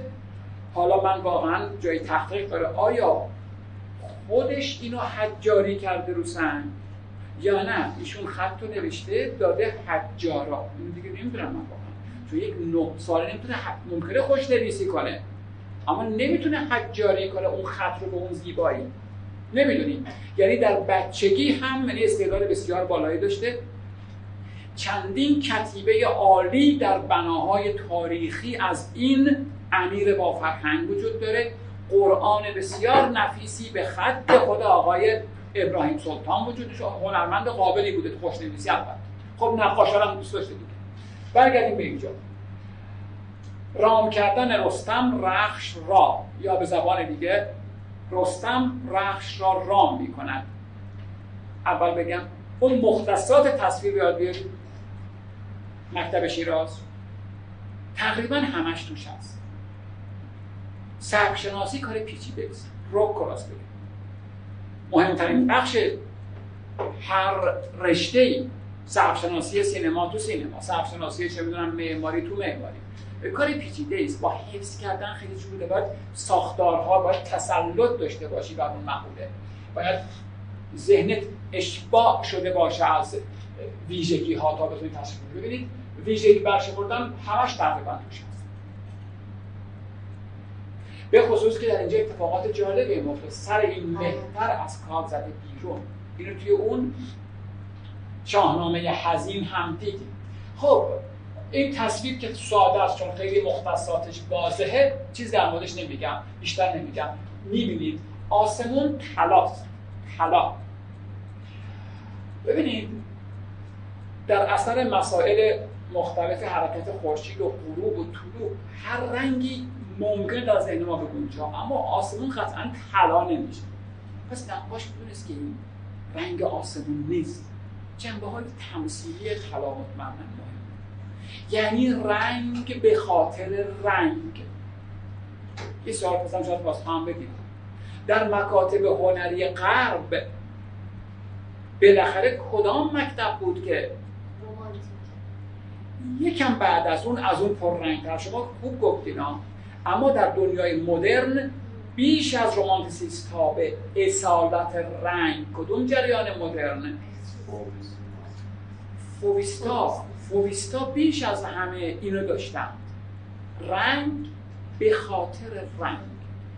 یادتون مونده استاد مسلم فویسم کیه؟ و ماتیس یکی از کشتمرده های نگارگری ما. و اون جمله معروف هم که شما بگیم بشنون،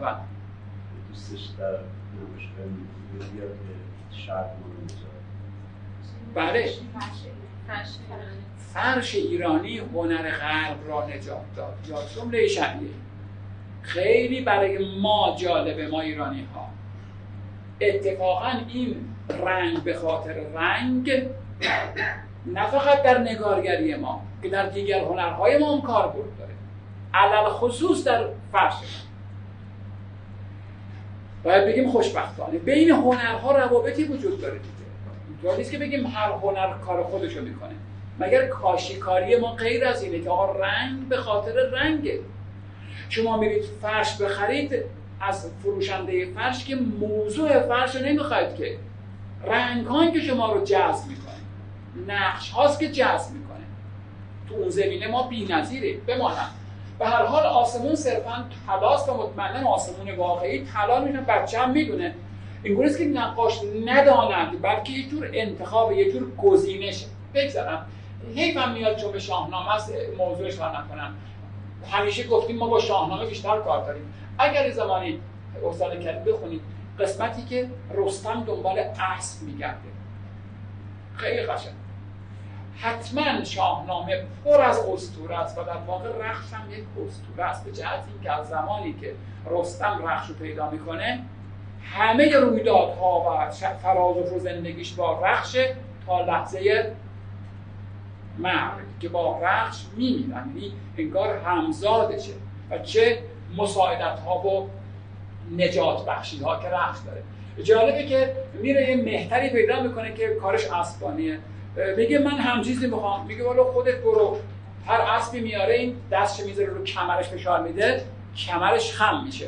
میگه به درد من نمیخورن، نمیتونن منو تحمل کنن. میگه والا یه کره‌ای هست که من نمیتونم بگیرمش، تونستی برو خودت بگیر، شاید به دردت بخوره.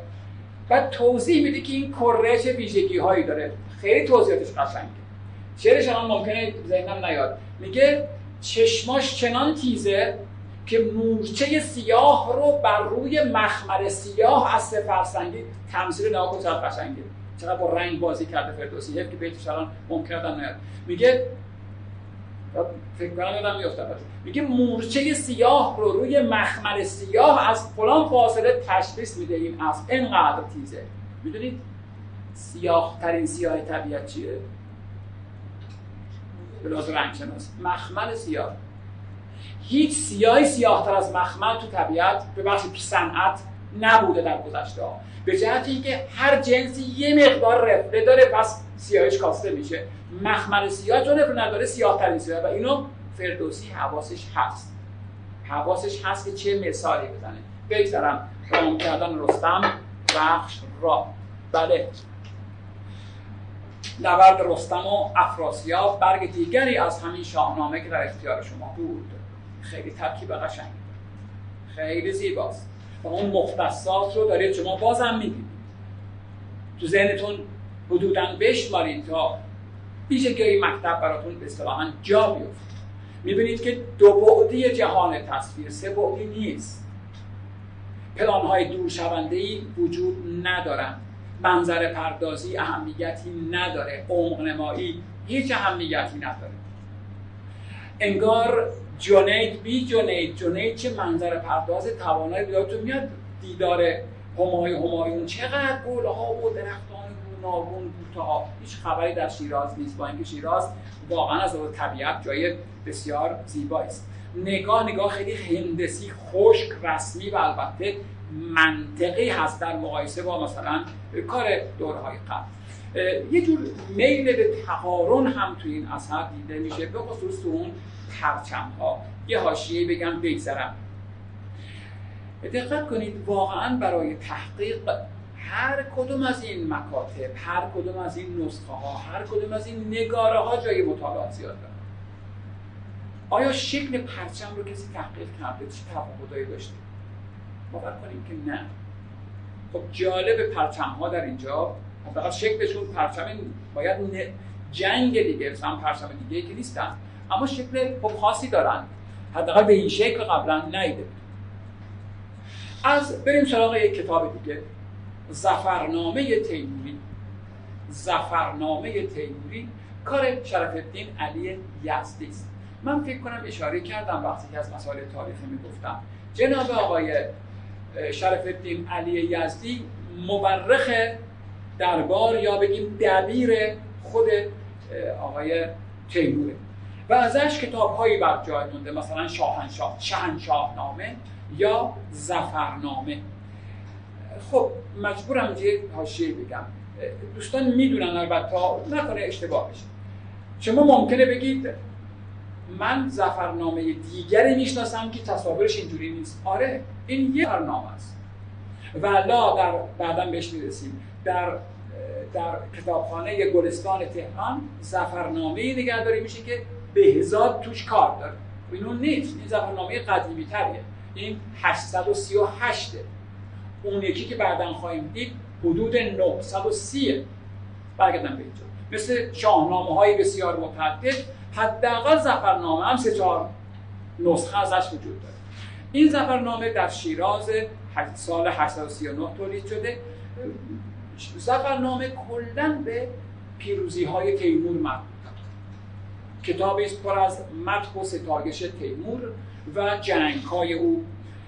گفتم نویسندش کیه، نقاش اگر معلوم بود میگم. صفحه رو ببینید، مختصات مکتب شیراز رو میشه اینجا به سهولت دید. تقریباً یک دستم اوپوگرافی و بقیه ویژگی‌ها. این جناب تیموره. میکنه اینجا شده.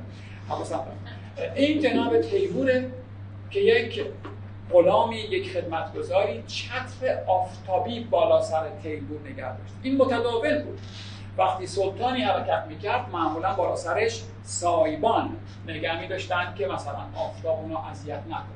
شکاربان یا شکارچی داره قوش شکاری تیمور رو میده بهش و جناب تیمور هم طبق یک رفتار درست تاریخی دستش دستکش داره، به جهت اینکه این قوش‌ها خیلی تانجای قوی دارن، ممکنه باز بگیرن. دستکش‌های مخصوصی دادن که رو اون بنشینه، بفرستن بره پرنده ها رو مثلا شکار کنه، برداره بیاد. به این کلاه دقت کنید، شاید در نمونه‌های دیگری هم ببینید. این کلاه‌ها کلاه‌های سران و سرداران دوره تیموری بود. اینش خوب زنه شده متأسفانه خط خط، یعنی جمع میشه به یک نقطه.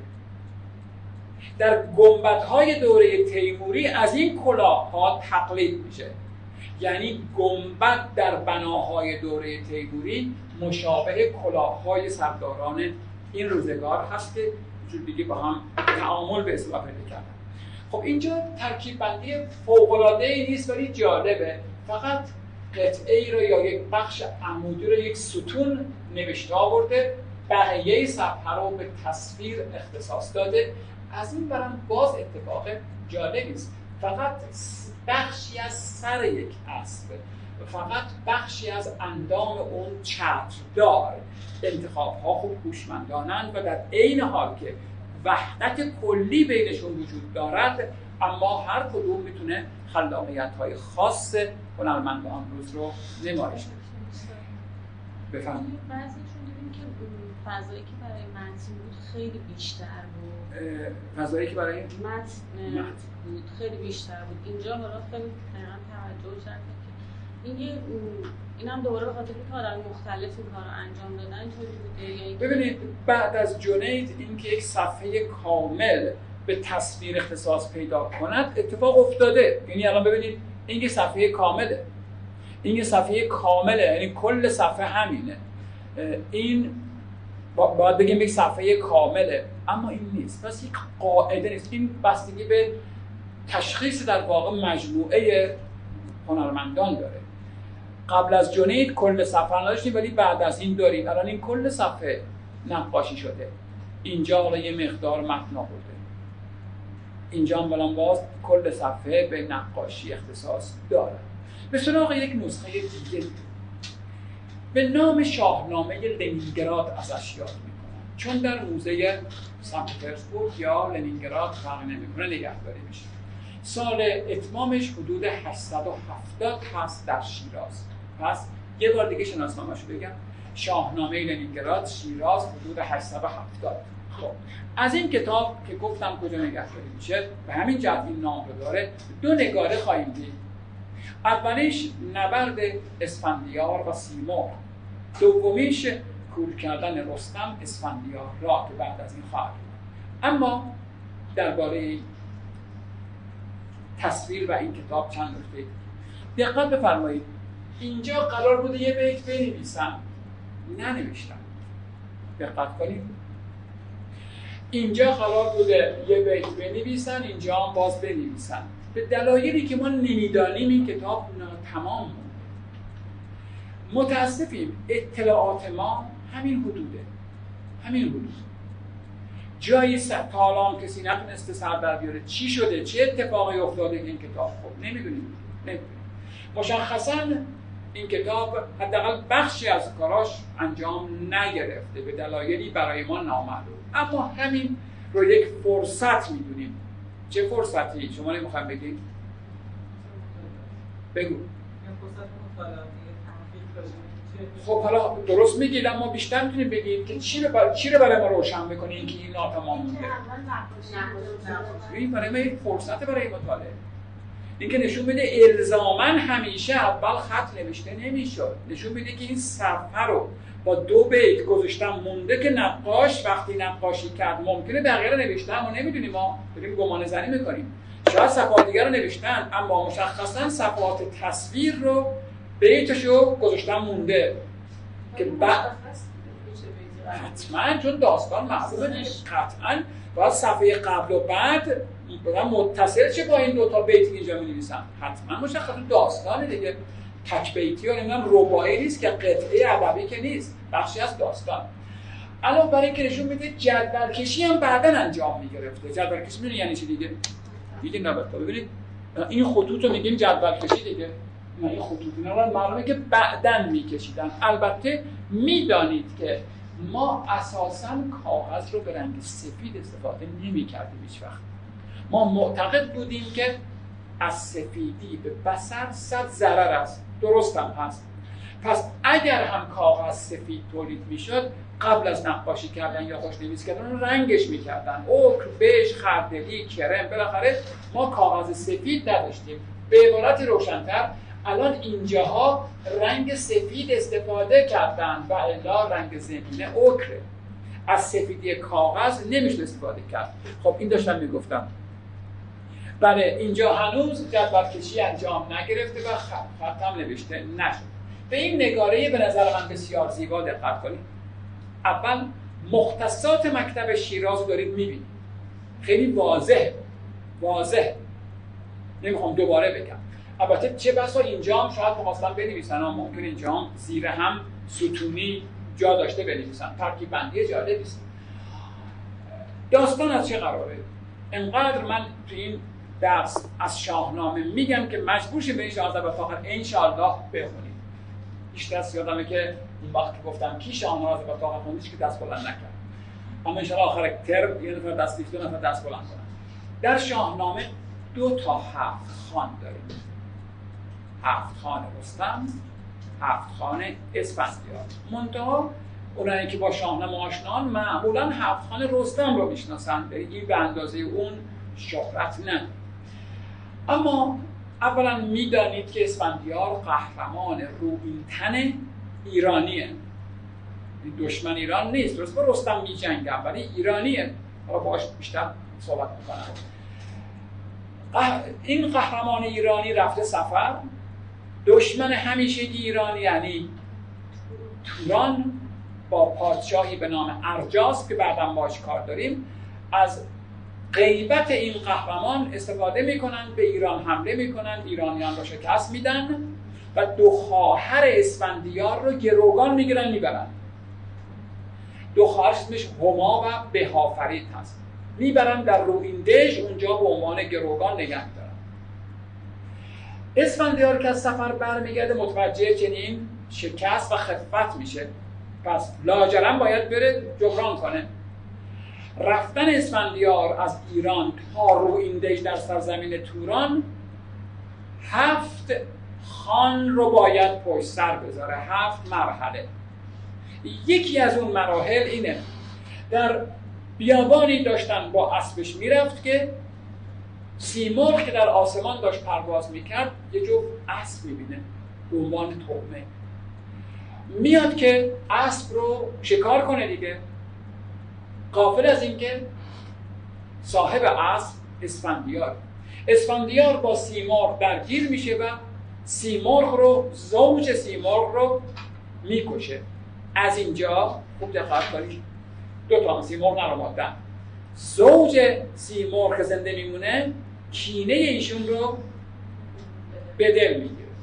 داشته باشیم این رو، باش کار داریم. برگردیم اینجا، ویژگی های شیراز رو میبینید. من نمیدانم، شاید قرار بوده اینجاها بازم جزئیاتی رو کار کنن. ساختارش کاملا شیراز مشخصه، ساختارش کاملا افق‌رفیع و غیر و غیره، نمیخوام بهش کارم دیگه.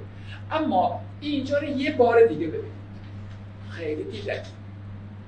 خیلی دیدنیه. با دیدن سر این اسب به یاد جای دیگه نمیافتی. یک شاهکار معروف نقاشی نه مدرن، دنیای غرب. کدوم تابلوی مشهوره که چنین اسبی توش هست؟ خیلی شبیه اینه. گرنیکای پیکاسو یادتونه؟ یا تو یاد اون اسبه بیفتید؟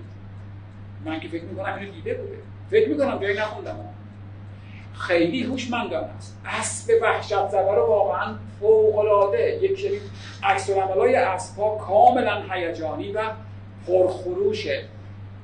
خیلی هوشمندانه است. اینجاست که می‌بینید بابا این که من چقدر بلدم حالت طبیعی اسب رو نقاشی کنم، خیلی پیچیده نیست. چون بازتاب‌های مختلف هست که از اون مشکل‌تره. بله ما به دنبال واقعیت نیستیم، اما شناختن حالت‌ها الزاماً به واقعیت ربطی نداره. اتفاقاً خیلی وقتا دفرماسیون میتونه حالات عاطفی رو، حالات هیجان نمایش بده. نمونه جالبی است درباره سیمرغ، توضیحمو کامل خواهم کرد. کور کردن رستم اسفندیار را از همون شاهنامه لنینگراد، یا به زبانی که شما عادت کردید رستم اسفندیار را کور میکنه، چون یکی از دلکشترین قسمت های شاهنامه است و گرچه میدانم که میدانید اما حالا یک گوشه از من بشنوید. خب اول دانستیم که تو اون تصویر قبلی دانستیم که اسفندیار یکی از زوج سیمرغ رو کشت. سیمرغ خب در اسطوره های ما سمبل دانش و خرد و چیزهای مختلف دیگه. میدونیم رستم وقتی میخواست به دنیا بیاد چون درشت بود به دنیا نمیومد، زایمان صورت نمیگرفت. چه اتفاقی افتاد بگید؟ کی رو گفت؟ آها. ببینید زال پدر رستم پرورش یافته آشیانه سیمرغ، اینا همش جنبه های اساطیری داره. مولانای بزرگ ما میگه هست اندر باطن هر قصه نکته سنجان راز معنی حسه، فقط ظاهر داستان نیست. بله زال سپیدمویه، قیافش زشته، صورتش سرخه، موهاش سفیده.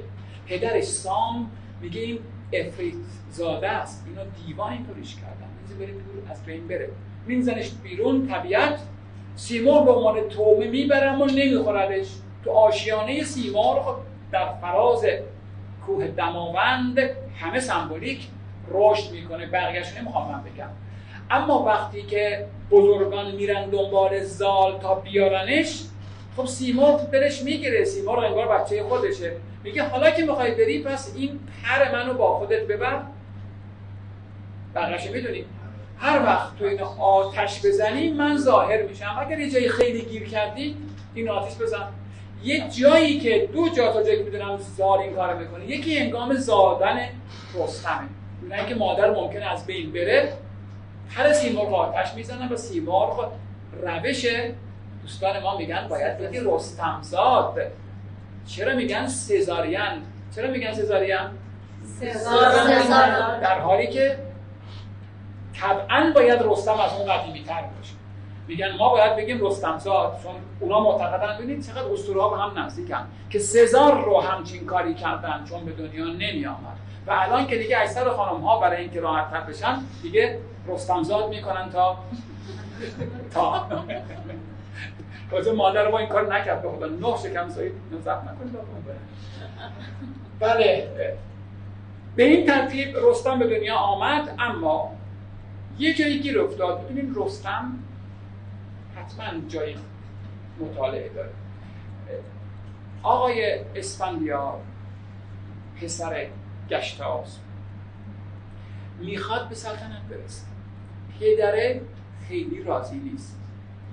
ظاهراً اسفندیار به دین جدید گرویده، یعنی تفکر زرتشتی داره و پدر از این بابت خیلی راضی نیست. به هر حال اونو سر می‌دونه و در نهایت که اسفندیار از او قدرت میخواد میگه شرط اینه که بری رستم رو بیاری. رستم در زابلستان دیگه وقتی جنگ است اونو میخوان در حالت عادی تو خانوادهش توی زابلستان یا در سیستان. اسفندیار جوان میره پیش رستم میگه باید من تو رو پیش پدرم ببرم شاه. میگه بسیار خوب من میام. میگه نه من باید ببرم و باید دستای تو رو ببندم ببرم که نشان بده من بر تو پیروز شدم، تو رو آوردم. هرچه رستم تلاش میکنه اسفندیار گوش نمیده. رستم میگه کی گفتت برو دست رستم ببند، نبندد مرا دست چرخ بلند، در عمرم کسی دست منو نبسته، من خودم حاضرم بیام. میگه لابد از ترس این کار میکنه، ممکنه تو راه فرار کنه. اسفندیار تلاش میکنه که دست رستم رو ببنده، اما رستم گوش نمیده و از طرفی میگه اگر نپذیری باید با من بجنگی. خب به خودش مطمئنه به جهت اینکه روئین تنه. اسفندیار از روئین تن بودن او به بخش رستم بیخبره. خدایان میدانند و کی و سیمرغ که او روئین تن. حالا چطوری روئین تن شده جالبه، لابد میدونید و از من میشنوید، اگر میدونید ببخشید. بنا به اسطوره‌های ما و البته ملل دیگه او رو در آب مقدسی به نام ساکند فرو میکنند و درش میارند به فرموده خدایان و او روئین تن میشه. جالبه که روئین تنی در تمدن‌های دیگر هم وجود دارد. یکیش که از همه مشهورتره آشیل، خیلی شبیه، یعنی مقایسه ها خیلی جالبن. آشیل همین بلا رو بلا که نه، همین نعمت نصیبش میشه، اما مادرش کجاشو میگیره؟ پاشنه رو میگیره. یا الله خدایان جای انگشتای اون با اون آب مقدس برخورد نمیکنه، در نتیجه اون قسمت آسیب پذیره و این رو کی میدونه؟ خدایان به پاریس خبر میدن که بله، چون هی تیر میزنی چیز نمیشه، باید تیر رو بزنیم به اون قسمت. به امروزه اصطلاح پاشنه آشیل خیلی مشهوره. جالبه قوم ژرمن هم یک قهرمان روئین تن دارن به نام سیگفرید. چی؟ مخالفش. بله سیگفرید چجوری میشه روئین تن میشه؟ یه اژدهایی هست با هیبت و ویژگی‌های خاص، 7 سر داره. نمیشه هر کس اون اژدها رو بکشه، در خون او قلط بزنه، خون او روئین تن میکنه. سیگفرید این کارو میتونه بکنه، اما به هنگامی که داره در خون اژدها قلط میزنه، یه برگ پاییزی اینجا میچسبه اینجاش و اینو نمیدونم خدایانی کسانی میبینند و بالاخره یه نقطه خیلی لطیفه، همشون زیبان. من نمیدونم، شاید همه ملیگرایی باشم به نظر شما. ببینید حساب کنیم تو ذهنمون، پاشنه پا واقعا حساس باشه، جالبه، عمیقه. یه سوراخ تو اینجای آدم حساس باشه یا چشم آدم، کدوم زیباتره؟ ما از کدام طریق ممکنه بیشتر فرید بخوریم، گمراه بشیم، خطا بکنیم؟ بزرگان ما گفتند، همگی گفتند که من هر چه دیدم ز دل و دیده دیدم. من هر چه دیدم ز دل و دیده تا کنون از دل ندیدم، همه از دیده دیدم. خب راست میگم. ز دست چقدر داریم از اینا؟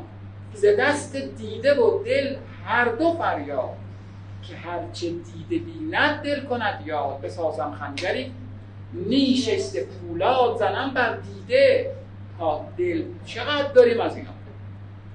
یادم بیفته، شما یادتون بیفته. بله همه گفتن که هر مشکلی که هست از چشم اتفاق میفته و اتفاقا چقدر اسطوره غنی که چشم آسیب پذیره. یعنی نگاه سطحی نکنیم. بله مطمئنا یک اسطوره است، یک واقعیت است، ولی خیلی من گمان می‌کنم خیلی عمیق‌تر و علاوه بر این اصلا منطقی تره. شما رو بزن تو آب بلا واسه نمی‌بندی، بچه رو بکنی تو آب چشم می‌بنده دیگه. پس چون چشمشو بسته بود، پس چشمش آسیب پذیر مانده بود و این رو سیمرغ می‌دانست. بله ادامه داستان رو بگم. 2 روز با هم می‌جنگن. رستم اصلا دوست نداره بجنگه، میگه من اگر اینو بکشم، میگن که بچه رو کشته. و کسی نیست که جایگاه نداشت، نمیدونه که روئین تنه. اگر کشته بشن میگن به دست یک آدم، هیچ کس خیلی زشته، هر کار میکنه گوشش به کار نیست. اما از طرفی روز اول میجنگند، آخرش خسته کوفته میره، نه این کارساز نیست. روز دوم نیزش میشکنه، نمیدونم شمشیرش خورد میشه، زخمی میشه و برای اولین و آخرین بار در عمرش رستم از میدان کارزار میگریزه، به کوه پناه میبره و از تاریکی شب استفاده میکنه تا کشته نشه. شب مادرش، پدرش که زخماشو میبندن بودن که نه، اوضاع خیلی خراب. به همین جهت آخرین حربه، یعنی هر سیمرغ آتش میزنن و سیمرغ ظاهر میشه. او میگه ماجرا چیه؟ میگه تنها راهش اینه که چشمهای او حمله کنی و تیری ساختند از چوب گز که 2 شاخه بود. بزد تیر بر چشم اسفندیار، جهان تیره شد پیش آن نامدار. پس در واقع خورده حساب سیمرغ با اسفندیار هم اینجا یه جورایی حل شد، چون سیمرغ از قبل مشکلی با اسفندیار داشت که زوجش رو کشته بود. اینجا از خود خواستم بود که همچین کمکی ازش بخوان. خب ببخشید زیاد صحبت کردم. ویژگی‌های مکتب شیراز رو به سهولت تونستیم در این اثر زیبا ببینیم. اما به سراغ یک نسخه خاص و متفاوت می‌خوام بریم. بفرمایید. ببخشید زیاد ارتباطی به آرام استفاده می‌کنم. پس یه جور توی آرام صحبت شما، یه جور توی خسروهای ما پسرکشی غالب بوده، نه اینجوری می‌تونم بگم درسته که اسفندیار پدر اسفندیار بله خود رستم، خود رستم پسرش رو می‌کشه. بله در این رستاریه که تحقیقی داشت مرحوم خانم دکتر سیما کوبان، در این راستی مقاله من رو مختار گذاشت بودم و اون همین رو برام آورده بود روی نقاشی قهوه‌خانه‌ای هم پیاده کرده بود با زوم کردن رو کدوم صحنه؟ علی اکبر در آغوش امام حسین، سهراب در آغوش رستم. او اینگونه تحلیل کرده بود که اینا در واقع یه جورایی اسف خوردن و غم خوردن به جوانان از دست رفتن، اون اینجوری برداشت کرده بود. یعنی این زیاد داریم تو نقاشی ها به خصوص اینکه جوانی در دست در آغوش پیری داره میمیره، حالا گفتم به دلایل مختلف در نگارهای مختلف. اون برداشتش اینگونه نبود، از این ماجرا به این داستان ها پرداخته بود، اما شما نظامی دیگری می‌بینید، یعنی یه جورایی به قول شما پسرکشی. بله و اونجا ایشون برداشت یه جورایی عکس کرده بود از این ماجرا، همین داست همین لوکات رو وسیع‌تر آورده بود و پیوسته بود به نقاشی قهوه‌خانه‌ای که اونجا هم به هر حال این صحنه هست و اینا بازتاب‌های تأسفی است که پیوسته جامعه در از دست دادن جوانانش داشته است. حالا چه کسی این جوان رو از بین برده؟ البته می‌دونید که داستانی شبیه رستم و سهراب در چین هم هست. چند اسطوره به اصطلاح پسرکشی رو در جای دیگه هم مشابه‌هاش رو داریم. نمی‌دونم قبلا بهش فکر نکردم، آگاهی ندارم در این باره. جالبه، یعنی واقعا جای بحث داره، من آگاهی ندارم. بفرمایید. روایت شمس‌ها در کتاب منتخبات در حدیه صفحه شمس‌ها ولی کلاً میگن که ما به این دلیل مدرن میشیم که کهن‌الگوی پسرکشی در ما وجود داره که به جوان رو از بین میبریم، اندیشه جوان رو از بین میبریم، بخاطر اینکه نمیتونیم با مدرنیته کنار بیاییم، برخلاف غرب که تلخیلی هست پیر رو میکشن. حالا واقعا در اسطوره‌های ما خیلی نادره ها، تعمیمش ندیمیم رو بگیم که ما خیلی تلخه. مثلا شاهان ما اکثرا وزیرهایی که خیلی مطرح میشن، خب وزیرکشی خیلی زیاده، ولی این فرزندکشی به اونم واضحه. خب نخبه‌کشی زیاد داریم، بله، حالا میخواد فرزند باشه میخواد وزیر باشه. حتما اون کتاب زیبای علی خودی رو با نامه نخبه‌کشی دوستان خوندن. اصل واضحه، حالا یه جور شاید بشه تعمیم بشه این پدرها بودن، حالا بچه‌ها رو فرستادن بجنگید شهید کنید صحبت کنید. من باید فکر کرد بهش، قبلا اینجوری فکر نکردم راسته بخواهید. زحمت هم محض جوان کشید، باید فرزند کشید، مرسول داشت. من ها تلخ دوست نداریم، تازه ایشون از ابراهیم هم آورد وسط. بهش قبلا فکر نکردم در این باره، ذهنیت آماده‌ای ندارم متاسفانه. ممنون از اینکه منو یادم انداختید مبحث تلخ جالبی رو. یه چیزی بله دارم سواله میکنم باید صبح دارم اصلا که شما گفتید رستم زیاد بگیرم ماله راستی نکنیم. بله رستم دیگه آدمه، خیلی جایی آدمه، کلک میزنه، نیرنگ میزنه، آدم کمک میگیره، اسفندیار رو گروه میکنه، اونجا راقه میزنه به پسرش و سهراب و یه جوری نه جای دیگه هم از این کارا من مشکل ندارم با این که به صلاح ابر قهرمان هست، اما ابر انسان الزامن نیست که بگیم آدم انسان خیلی پاک دامن قدیسیه، نه اینطور نیست. حالا ببخشید را دوستان من دخترم ببخشن، مثلا بگم خود ماجرای ارتباطش با اولیا مقدر تهمیه خانم هم خیلی قابل دفاع نیست، یه شب اتفاقی بری برسی یه جایی بقیه‌اش نگم دیگه. خب می‌دونید مثلا با کدوم آیین جور در میاد؟ با هیچ کدوم از آیین‌های نظرتشتی نه اسلامی جور در نمیاد اینها. به همین جهت جالبه بعضی از نسخه‌های شاهنامه اون وسط یه چیزی اضافه کردن، برای اینکه واقعا نسخه‌های قدیمی چی نداره. هیچی نداره چون رفته و با تأمینه در حال سهراب را برداشت. خب حتما یکی از نسخه های مهمی که در مکتب شیراز تولید شده کتاب متفاوتی است به نام خاوران نامه. چرا متفاوت خواهم گفت؟ خاوران نامه ابن حسام خوزفی. تلفظ این اسمم دقیقا همون بود که گفتم چون خود منم اشتباه میکردم. اول بگم خوزف یه شهر زیبایی است پایین‌تر از پیرجند، خراسان جنوبی اونجاست. خوزف این آقا اهل اونجا بوده. آقای کدوم آقا نگفتم کدوم آقا که نگفتم یا نگفتم ببخشید نه نویسنده این کتاب سایر کتاب بله ناخواسته چی گفتم دوباره بگم به سراغ نسخه ای میره به نام خاوران نامه که سرایندش فردیست به نام ابن حسام خوزفی. ابن حسام مشخصاً یک شاعر، یک مسلمان شیعه است. نه اینکه بخوام بگیم مهمه، هم کار داریم باشه ولی بحث ما که مذهبی نیست. یک شاعر شیعه مذهبی که در قرن هشتم میزیسته. گمان میکنم اگر یادم درست مونده باشه مرگش 755 این وقت است. یعنی کمی بعد از هم دوره تقریبا حافظ کمی قبل از مرگ.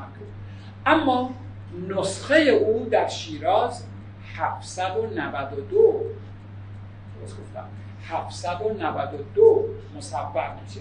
یعنی بعد مرگشه که نسخهش مصور. ما با این نسخه کار داریم که 792 مصور شده در شیراز. گفتم این کتاب متفاوته. چرا؟ چون یک کتاب مذهبیه. خب اینجا مسئله کاملا جدیده و من در این باره صحبتی نکردم. تا همین جایی که با دوستان هم پیش اومدیم و خوشبختانه اکثریت از روز اول این مبحث بودند دانستیم که ما رو کتاب‌های ادبی کار می‌کنیم. ما با کتاب‌های شعر سر و کله می‌زنیم و از همه مهمتر شاهنامه و کتاب‌هایی که به هر حال ادبی هستند. اما این کتاب استثناءً مذهبیه. خب همینجا باید بگم نه. اگر فرض کنیم 100 نسخه مصور در تاریخ داشته باشیم اقلاً 98 تاش ادبیه. تک و توک ممکنه کتاب‌های دیگری مثلا کتاب علمی اگر هم هست اعتبار هنری چندانی نداره. اگر کتاب مذهبی هست اعتبار هنری شاخصی نداره. نه اینکه نیست. مثلا میگم ما در مکتب هرات چند بار معراج نامه رو مصور کردن اما کتابای شاخص مکتب هرات نیستن. من نباید درجه بگم اما مثلا درجه دو هم هنرمندان خیلی مهم کار نکردن. نگاره‌هاش خیلی تعیین کننده و شاخص نیستن. پس کماکان سر جاش هست اون گفته همیشگی که ما تعاملی بین نقاشی و کتاب‌های ادبی داریم و این کتاب از این جهتی که استثناست چون کتاب مذهبیه. خاوران نامه نظیره است بر شاهنامه. جمله‌ام دقت کنید. خاوران نامه نظیره است بر شاهنامه. معنی واژه رو می‌دونستید. یعنی عین شاهنامه است. حتی وزنش هم وزن متقاربه. یعنی هم وزن شاهنامه است. فعول هست. منتها قهرمان شاهنامه رستم، قهرمان خاوران نامه امام علی. ایشون خب شیعه بوده. اول هیچ هم یاد نگم ابن حسام رو در کتاب‌های ادبی خیلی پیداش نمی‌کنید چون آدم گوشه‌گیری بوده و زندگیش رو با کشاورزی می‌گذرونه. به دربار و حکومت هیچ کاری نداشته. مثل ابن یمین فریومدی مثلا یک انسان خود ساخته که کارش کشاورزی بوده. می‌نویسم گاهی اوقات شعرها رو هنگام بیل زدن رو دست بیل نوشته کنه تصحیحاً بعد آدم صادق سالم با اخلاقی که ایش با قدرت و ثروت کار نداشته. زندگی خیلی ساده روستایی. گرچه آرامگاهش قشنگ روی تپه‌ای در کنار شهر خوست بسیار دیدنیه. حتی آرامگاهو بعداً ساختن. اون زمان نه. چون اون زمان اکثر جامعه سنی مذهب بودن. دور قاجار براش یه بنا ساختن. خب ما متأسفانه نمی‌دانیم که این کتاب رو چه کسانی سفارش دادن. طبعاً باید اونای سفارش‌ها باید شیعه بوده باشن. 798 ما حکام شیعه مذهب قدرتمندی نداریم. این سوال در واقع بدون پاسخ هست که ما نمیدانیم چجوری و چه کسی این کتاب رو سفارش داده. تو خود کتاب هم چیزی نیامد. اما خوشبختانه این کتاب که بیش از 50 نگاره داره، نقاشش معلومه. فردی به نام فرهاد شیرازی عمده نگاره های این کتاب رو نقاشی کرده. درست نامش رو و وطنش که شیراز بوده رو میدونیم، اما هیچ اطلاع دیگه ازش نداریم که از کجا اومده بوده، شاگرد کی بوده، که به دنیا اومده، که اونش کمشو نمیدونیم. ما میدونیم نقاشی به نام فرهاد شیرازی این کتاب رو مصور کرده. سالش هم خدمتتون گفتم.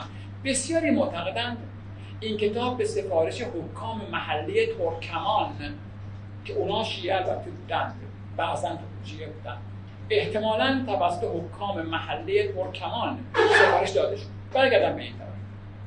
کتاب خاوران نامه که گفتم نظیری بر شاهنامه است، الزاماً یک کتاب دینی نیست. یعنی چی؟ یعنی پر از اسطوره و افسانه‌های عجیب غریبه، مثل شاهنامه.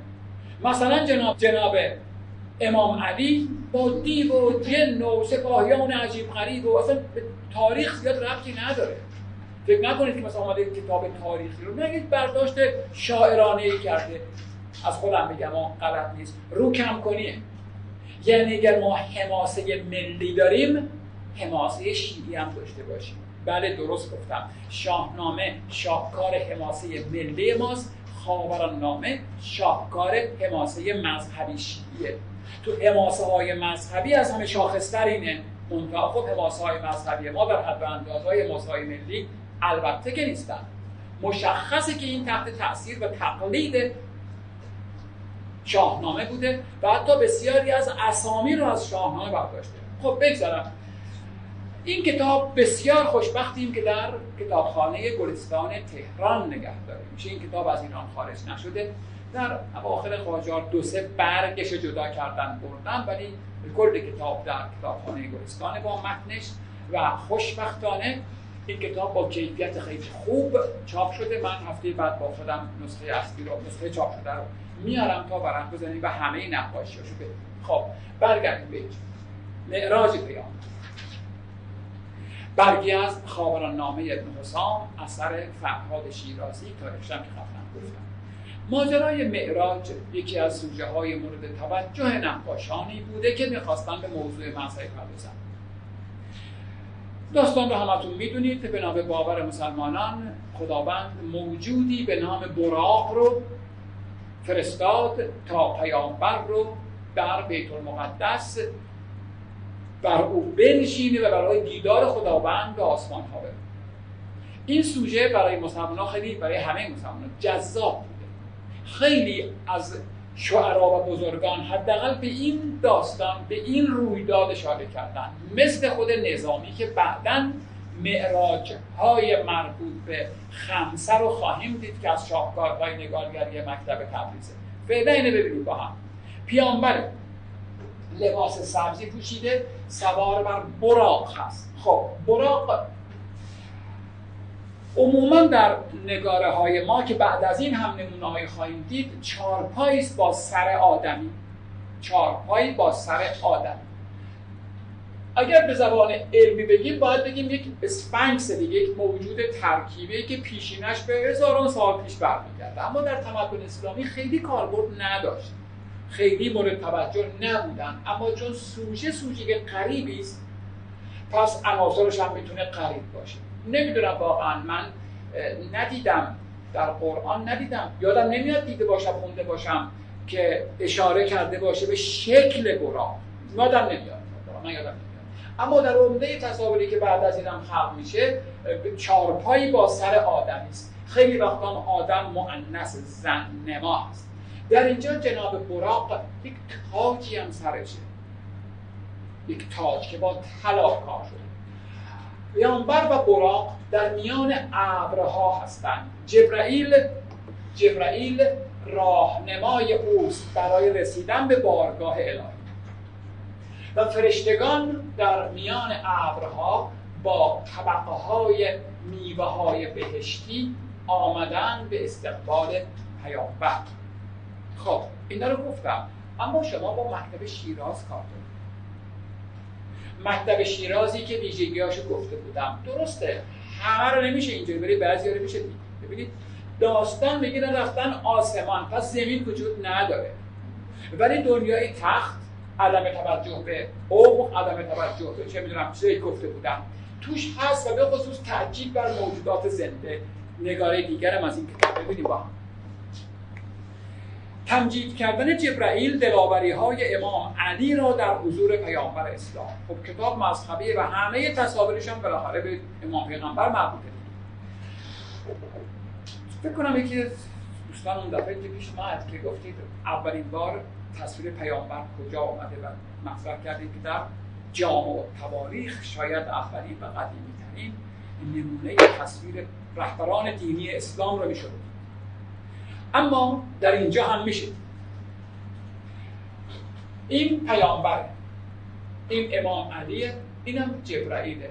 جبرائیل داره توانمندی ها و زور بازوی امام علی رو به پیامبر نشون میده. جبرائیل هم به هر حال قد و بالای آدمی داره، الا اینکه تو بال داره، یعنی به زبان دیگه بازم یک اسفنکسه. خب جالبه که این اسب امام علی دلدل هست دیگه، نمیدونم چرا در تصاویر دیگه هم خیلی وقت اون رو حالت خال کشیده. من نمیدونم از جای سند مذهبی داره نداره، من نمیدونم. یک کمی هم شاید شبیه مثلا قاطره تا اسب، نمیدونم تعمدی بوده نبوده، آگاهی در این ندارم. امام علی با ذوالفقار خودش دشمنان رو لت و پار کرده، خلاصه میبینید دیگه، و در حال تاختنه. یه حاله نور به شکل یک شعله با رنگ طلا، هم پیامبر این حاله نور رو داره، هم امام علی. جبرائیل نداره. شما یادتونه اون اوایل دوره اسلامی حاله ها یه دایره بودن، اما در اینجا شکلی از یک شعله به خودشون گرفتن که در جای دیگه هم کم دیده میشه این شکل حاله نور. یه نکته کوچولوی نه چندان مرتبط، بله جناب آقای فرهاد شیرازی عموماً امام علی رو با شمشیری که دو سر دارد ترسیم کرد. من نمیدونم، گرچه بحث اصلی ما مربوط نیست، میدونید اگر واقعاً چنین شمشیری وجود داشته باشد، تجسم این که برای این چگونه میتونستن غلاف یا نیام درست کنند مشکل بزرگی. ساده تر بگم، این شمشیر، این چنین شمشیر که هیچ غلافی نداره. فکر کنید که طراحی صنعتی نمیخواد بکنه. شمشیر تو غلاف باید باشه، بلا میبره کسب آدم آویزون کنه اینجا دیگه، میبره حتما باید تو غلاف باشه، یه نیام باشه. چه شمشیری اصلا نمیشه براش نیام درست، نوکش اینقدر تهش اینقدر میفته میاد بیرون. با اینکه این نشون میده 800 سال پیش هم بر این باور بودن که شمشیر علی دو سر بوده، اما گمان میکنم یک خطای تاریخیه. ذوالفقار یکی از معانیش اینه که دو طرف برنده، نه الزاماً دارای دو سر. شاید از اون اول یه خطا صورت گرفته، یعنی این کاملا خیلی جا بوده که شمشیر دو لبش هم ببره، این چیز عجیبی نیست. اما اینکه شمشیر دو تا نوک داشته باشه، تجسم بکنید در هیچ غلافی فرو نمیره و شمشیر بی غلاف مثلا قابل استفاده نیست، ولی به هر حال نشون بده که این چیز جدیدی نیست. آقای فرهاد شیرازی هم برای این بنا بوده، برای این باور بوده که شمشیر امام علی دو تا سر داره که براش همین کارو کرده. اما یادمون نره ویژگی‌های مکتب شیراز برای ما مهمه. افق رفیع، زمینه روشن، تأکید بر موجودات زنده مثل انسان و حیوان، قرار دادن عناصر اصلی به رنگ تیره بر روی زمینه روشن، عدم توجه به منظر پردازی، عدم توجه به عمق‌نمایی، عدم توجه به واقع گرایی. ظاهراً تصویری از کعبه است، اینجوری دیده. برخورد تزئینی با عناصر طبیعت، هر جا خالی بوده ردیف یه سری بوته و گل هم کشته که خالی نمونن. خب امیدوارم که نمیدونم بعد چیه. احتمالاً من از خودم میگم باید ترسیمی از کعبه باشه که سقف رو اینطوری دیده، دیوار رو اینطوری دیده. بله. خب با این نمونه ها مبحث شیراز تیموری ما تموم شد. اما بله 792 بود دیگه، از 800 به اونورم که گفتم 890 اشتباه کردم 790. بله مبحث بعدی ما به مراتب خب مهمتر هست، به جهت اینکه اتفاقات اصلی توی هرات میفته، پایتخت هرات. من جلسه الیزابتی دوام بحثم رو قطع کنم چون دیگه ورود به اون مبحث بحث رو عوض خواهد کرد. ما آگاهیمون از اتفاقاتی که در هرات میفته مراتب بیشتر از شیراز هست، چون هنرمندان از هنرمندان شاخص خب در هرات بودن. اینا بگم و بعد شما مسئله بگم. میدونید خود شاهرخ که توضیح دادم در کارش، شاید خیلی مهم نیست که پسرش مهمه. پسرش بایسنقر والی هرات هم هست، هم بنی عهده هم والی هرات، و همین جهت مسئول کتابخانه، مدیر کارگاه‌ها و خلاصه اداره کننده مسائل هنری تا وقتی که زنده است بایسنقر. اگرچه او فقط 38 سال زندگی کرد، اما در همین عمر کوتاهش بسیار تاثیرگذار بود. همینو بگم که با تمام فعالیت‌ها و مشغله‌ای که یک ولیعهد میتونه داشته باشه، ایشون چنان در خوشنویسی پیشرفت کرد که یکی از بزرگان تاریخ خط سرخ به شما میده و اوراقی از قرآن بسیار نفیسی که این ولیعهد نوشته هنوز در موزه بخش اسلامی موزه رهباستان موزه ملی نگهداری میشه. یکم تأمل کنید، نوشتن یک قرآن قدرشم بزرگانه اینقدر بوده، چند صفحش که هست خیلی بزرگه، خیلی سبیلنام خیلی بزرگه. نوشتن یک قرآن خیلی وقت میخواد، کار یه روز دو روز ده روز بیست روز نیست. با توجه به مشغله‌ای که یک ولیعهد داره چقدر باید باشه. و باز میدانید که کتیبه مسجدی که مادرش ساخت یعنی گوهرشاد به خط بایسنقر میساست. نوشتن کتیبه مسجد در مشهد کار 5 روز 10 روز نیست. کتیبه فکر میکنم 60-70 متر طولش، دور تا دور گنبده، مطمئنم که 70 متر کمتر نیست. کار بزرگی هم به لحاظ فقط زمان یک ولیعهد چقدر باید شیفته باشه که چنین کارهایی انجام بده. حتما بسیاری از کارشون از بین رفته، حتما کتیبه هایی در شهر خودش هرات ایشون نوشته، نه صرفا نوشته باشه بلکه با خطی که در روزگار خودش یکی از بزرگان خوشنویسی هم هست. خب این آدم یک شاهنامه داره به نام شاهنامه بایسنقری که هفته بعد بخش قابل ملاحظه ای از بحث ما رو شاهنامه پر اهمیت و کم نظیر بایسنقری خواهد کرد. اگه دوستان من انشاءالله درباره هرات و مکتب هرات و هنرمندان هرات و تاریخ هرات چیزایی بخونن، هفته بعد بحث ما میتونه شیرین‌تر باشه. منم همچنان که استفاده کنم از شما استفاده کنم. خسته نباشید.